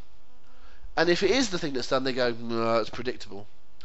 and you can kind of book yourself into that. It's like the, the question a couple of ones back from James Billington is that, you know, are you just preconditioned to moan about everything and, and nothing is to your liking unless it is absolutely perfectly what you said, in which case it becomes, you know, obvious. And so I think that's a problem. I think that's probably a bigger problem is people's expectations being just way, way, way too high and unrealistically high. Um, and I'm not convinced from the stories that I've heard of. The, like, bear in mind, the most successful company for one single year in wrestling until Austin came around was WCW with their whole uh, NWO thing, and it's pretty much been explained over the years that when Hall and Nash said we're going to introduce a third man in three weeks' time, they didn't know who it was. Mm, yeah. They wanted it to be Bret. They thought about it being Luger. They thought about it being Sting. They thought about it being Savage. And in the end, it ended up being Hogan, and it was one of the best decisions they ever made. But they didn't know where they were going with the NWO, and it's it's been admitted various times by Bischoff and others that they were, you know, booking as they went. There's been lots of praise for ECW over the years for some of their amazing long-term stories like Dreamer and Raven and whatever. But there's been also stories about that where Paul Heyman was basically booking on a fag packet, and you know, and then you know passing it around. This is the show tonight. So I think there's lots of examples of really great wrestling that have been done short term, and I'm sure there's lots of others. Oh, you're talking about is there a lack of booking long term? We've been talking for two years about them getting to Brock Lesnar and Roman Reigns. You know, and yet no one, and yet no one wants to see that. So is that the right thing to book long term to something that no one wants to see? No. But they're doing it. Now, I, I see it slightly different. I see, in fact, I interpret the whole question slightly different. I don't think it's a case of, you're right, every company in the past has booked stories week to week before, some successfully, some not so. The NWO being a great example. Um, of one that's successful. But I think the the point really is that not that they're not they're booking week to week or long or booking long term. It's that they're at the moment they're not even trying to book stories in a lot of cases. They just find a moment and then shoehorn their way into that. So they'll they'll they'll decide what they want to see, and then you know they'll they'll they'll get to that. Be damned if any storylines, alliances, face or heel divide. They'll just go for it. And I think there's a there's I don't necessarily fully agree with it, but I think there's a there's very much a modicum of a point to say that they they do need to be a slave to the story a bit more. They do need to tell actual stories to keep people interested. There's no there's no point just having these moments if those if those moments haven't been earned. A great example using a movie analogy, and a lot of our listeners understand this. Rob, I know you're not the biggest movie fan, but I saw the trailer yesterday for Avengers: Infinity War, which is the third Avengers film. It's it's the build up. It's the Avengers, obviously. You know, do you know the Avengers? The Avengers being the team up of all the Marvel superheroes. Yeah, of course I know yeah. the Avengers. Joanna, jo- Joanna Lumley. yeah, yeah, yeah, yeah, yeah. So you got Hulk, Iron Man, John, John, John Steed, Spider Man, not John Steed, all these guys. Em, Emma Peel. And then on the same sort of this this last couple of weeks, you've also seen the release of Justice League um, which is the DC equivalent. So that's Batman, Superman, Aquaman, Wonder Woman, all these guys. Now, the difference between the two is that Marvel have been running their universe since 2007, 2006, 2007, and they've been building up to it with individual films and, and team up films ever since that point. To get to the point now where they've earned the right to put Infinity Wars out and it's been massive because fans are gagging to see what happens to these characters. They've earned their interest. DC took the exact opposite approach. All DC have done is they've decided that they want to uh, they want this film. They want the the success that Marvel have had. So how do we get there? Who cares? Let's just do it. And as a consequence, Justice League has opened to a to anemic box office numbers because it's not been earned. It's just been presented as a moment, as a happening whereas people are battering down the doors of cinemas to see these Marvel the Marvel version because they've built it up patiently and in a, sto- a coherent story. That's the difference, and that's the problem WWE have sometimes now is that they use that DC model, whereas really they should be using that Marvel model. I think that's what uh, what we're being get at, what we're getting at here, and I think it is a problem. Not always, but certainly more than it should be. Okay, yep, I have nothing more to uh, to add there, really. Uh, well, that brings us to the end then, Rob. Okay. Um, I've rather enjoyed this. I, it's been quite eclectic. Um, but I like having questions thrown at us. We should probably do that a little bit more often. I think. Yeah, every now and again. Just maybe, maybe once a month or so. Just uh, open it up and say, uh, fire away. Indeed, I say once a month. Let's see if we can think of something to talk about next week, and we might have to do it again. But uh, um, we're. Uh, uh, but we're on the um, we're on the the the, uh, the little um, gravel pathway that leads to the slightly bigger road with a bit of grass in between that leads to the slip road, which leads to the road to WrestleMania. So um, we're on our way, folks. We've only got a couple of weeks to go before Christmas, and then afterwards we'll be right into Wrestle Kingdom and into the Rumble and into WrestleMania. Oh, I think it's time to get excited. I think this is the time of year you can start to really start to bubble under, and it's going to start getting good soon. And then once we get into the new year, bang! So I, every January I always have a renewed sense of vigor about wrestling, and I'm kind of I'm even getting involved. I'm getting excited before that. It's like the uh, the new custom that I don't understand about pre-drinks. I don't understand that, but it's I think that's the whole idea. I feel like I'm in a pre-drink session before actually before actually going out and enjoying the uh, the proper night out. I've, I've kind of butchered that analogy because I don't really understand it. Why don't you just go out and drink rather than drinking at home? But um, anyway, uh, what we want to do is we want to say to you that um, this is the kind of year, the kind of time of year where we really want you to all get involved with us and, and enjoy it all together. So last year, um, we talked a lot about our favourite Royal Rumble uh, moments with our guests and so forth. We want loads more of that from you this year, and we didn't do quite so much of that. We did a lot of talking amongst ourselves. So um, this is an example of getting some questions from you and talking some topics but uh, on an ongoing basis, we want to do much, much more with you guys, feature you on the show in terms of uh, your thoughts, your opinions, your questions, your experiences. Uh, so please do keep the questions coming, keep the interactions coming uh, on both Twitter and Facebook, and on the emails and, and however you see fit. And please, and please spread the word because um, you know we've done amazing things in five or six years with Hooked On, uh, with the parties, but as hopefully you can see we've gone from a few venues for just the Rumble, WrestleMania, and SummerSlam to add in Survivor Series a bit to the repertoire this year, to add in Wrestle Kingdom next year, to doing Bruce in the summer, and we'd like to do other things like that in the future. We want Hooked On to be about way more than just um, you know three three nights a year. So that, so that's why you've got the podcast and you've got Bruce and you've got Wrestle Kingdom and you've got you know other things that we can do in between. We've got bundles of ideas. It's just whether we can get the, the time, the money, the inclination, and the backing to do it. So there you go. We want we want 2018. This this is such a cliche. This sounds so bloody Dragons Den, but genuinely. We want to leave 2018 as having basically done more next year than we have in any other year in Hooked On history, and that's not an idle boast. It's not a, just a, a tagline it's a genuine um, thing. Paul is um, the man that is behind the Hooked On brand, uh, and he has more time and um, is dedicated more time to it than he ever has done before. I'm doing my best to, and we've got an amazing support network of people out there that help us out. Um, not limited to the people that host, the people that help out at venues, and indeed you guys that listen. So this is sounding like a bit of a, a plea at the end. This is why I ask you to all send me hundred dollars and we all bugger off to Mexico. but um, but actually, you know, we really appreciate what you've all done for us. But if everyone tells one person, do you know what I mean? Whether it's about the podcast or it's about the Facebook page, it's about the sheep quiz, it's about the Raw Rumble, whatever it might be, um, we're on the cusp of a breakthrough in terms of making this a bigger thing, and uh, that would be really cool. So um, we want to make that really our, our push for 2018, and, and, you really can be part of that. But we're making a great start. I've loved talking about this. The sheep quiz is one of my favourite um, additions we've ever done. It's a great idea of Paul's to, to bring it over from his uh, its previous home, uh, and so, and if any, if you have any other ideas of other things that we can do to be uh, socially interactive, we'll also take those on board as well, won't we, mate? I'll bring it on, absolutely.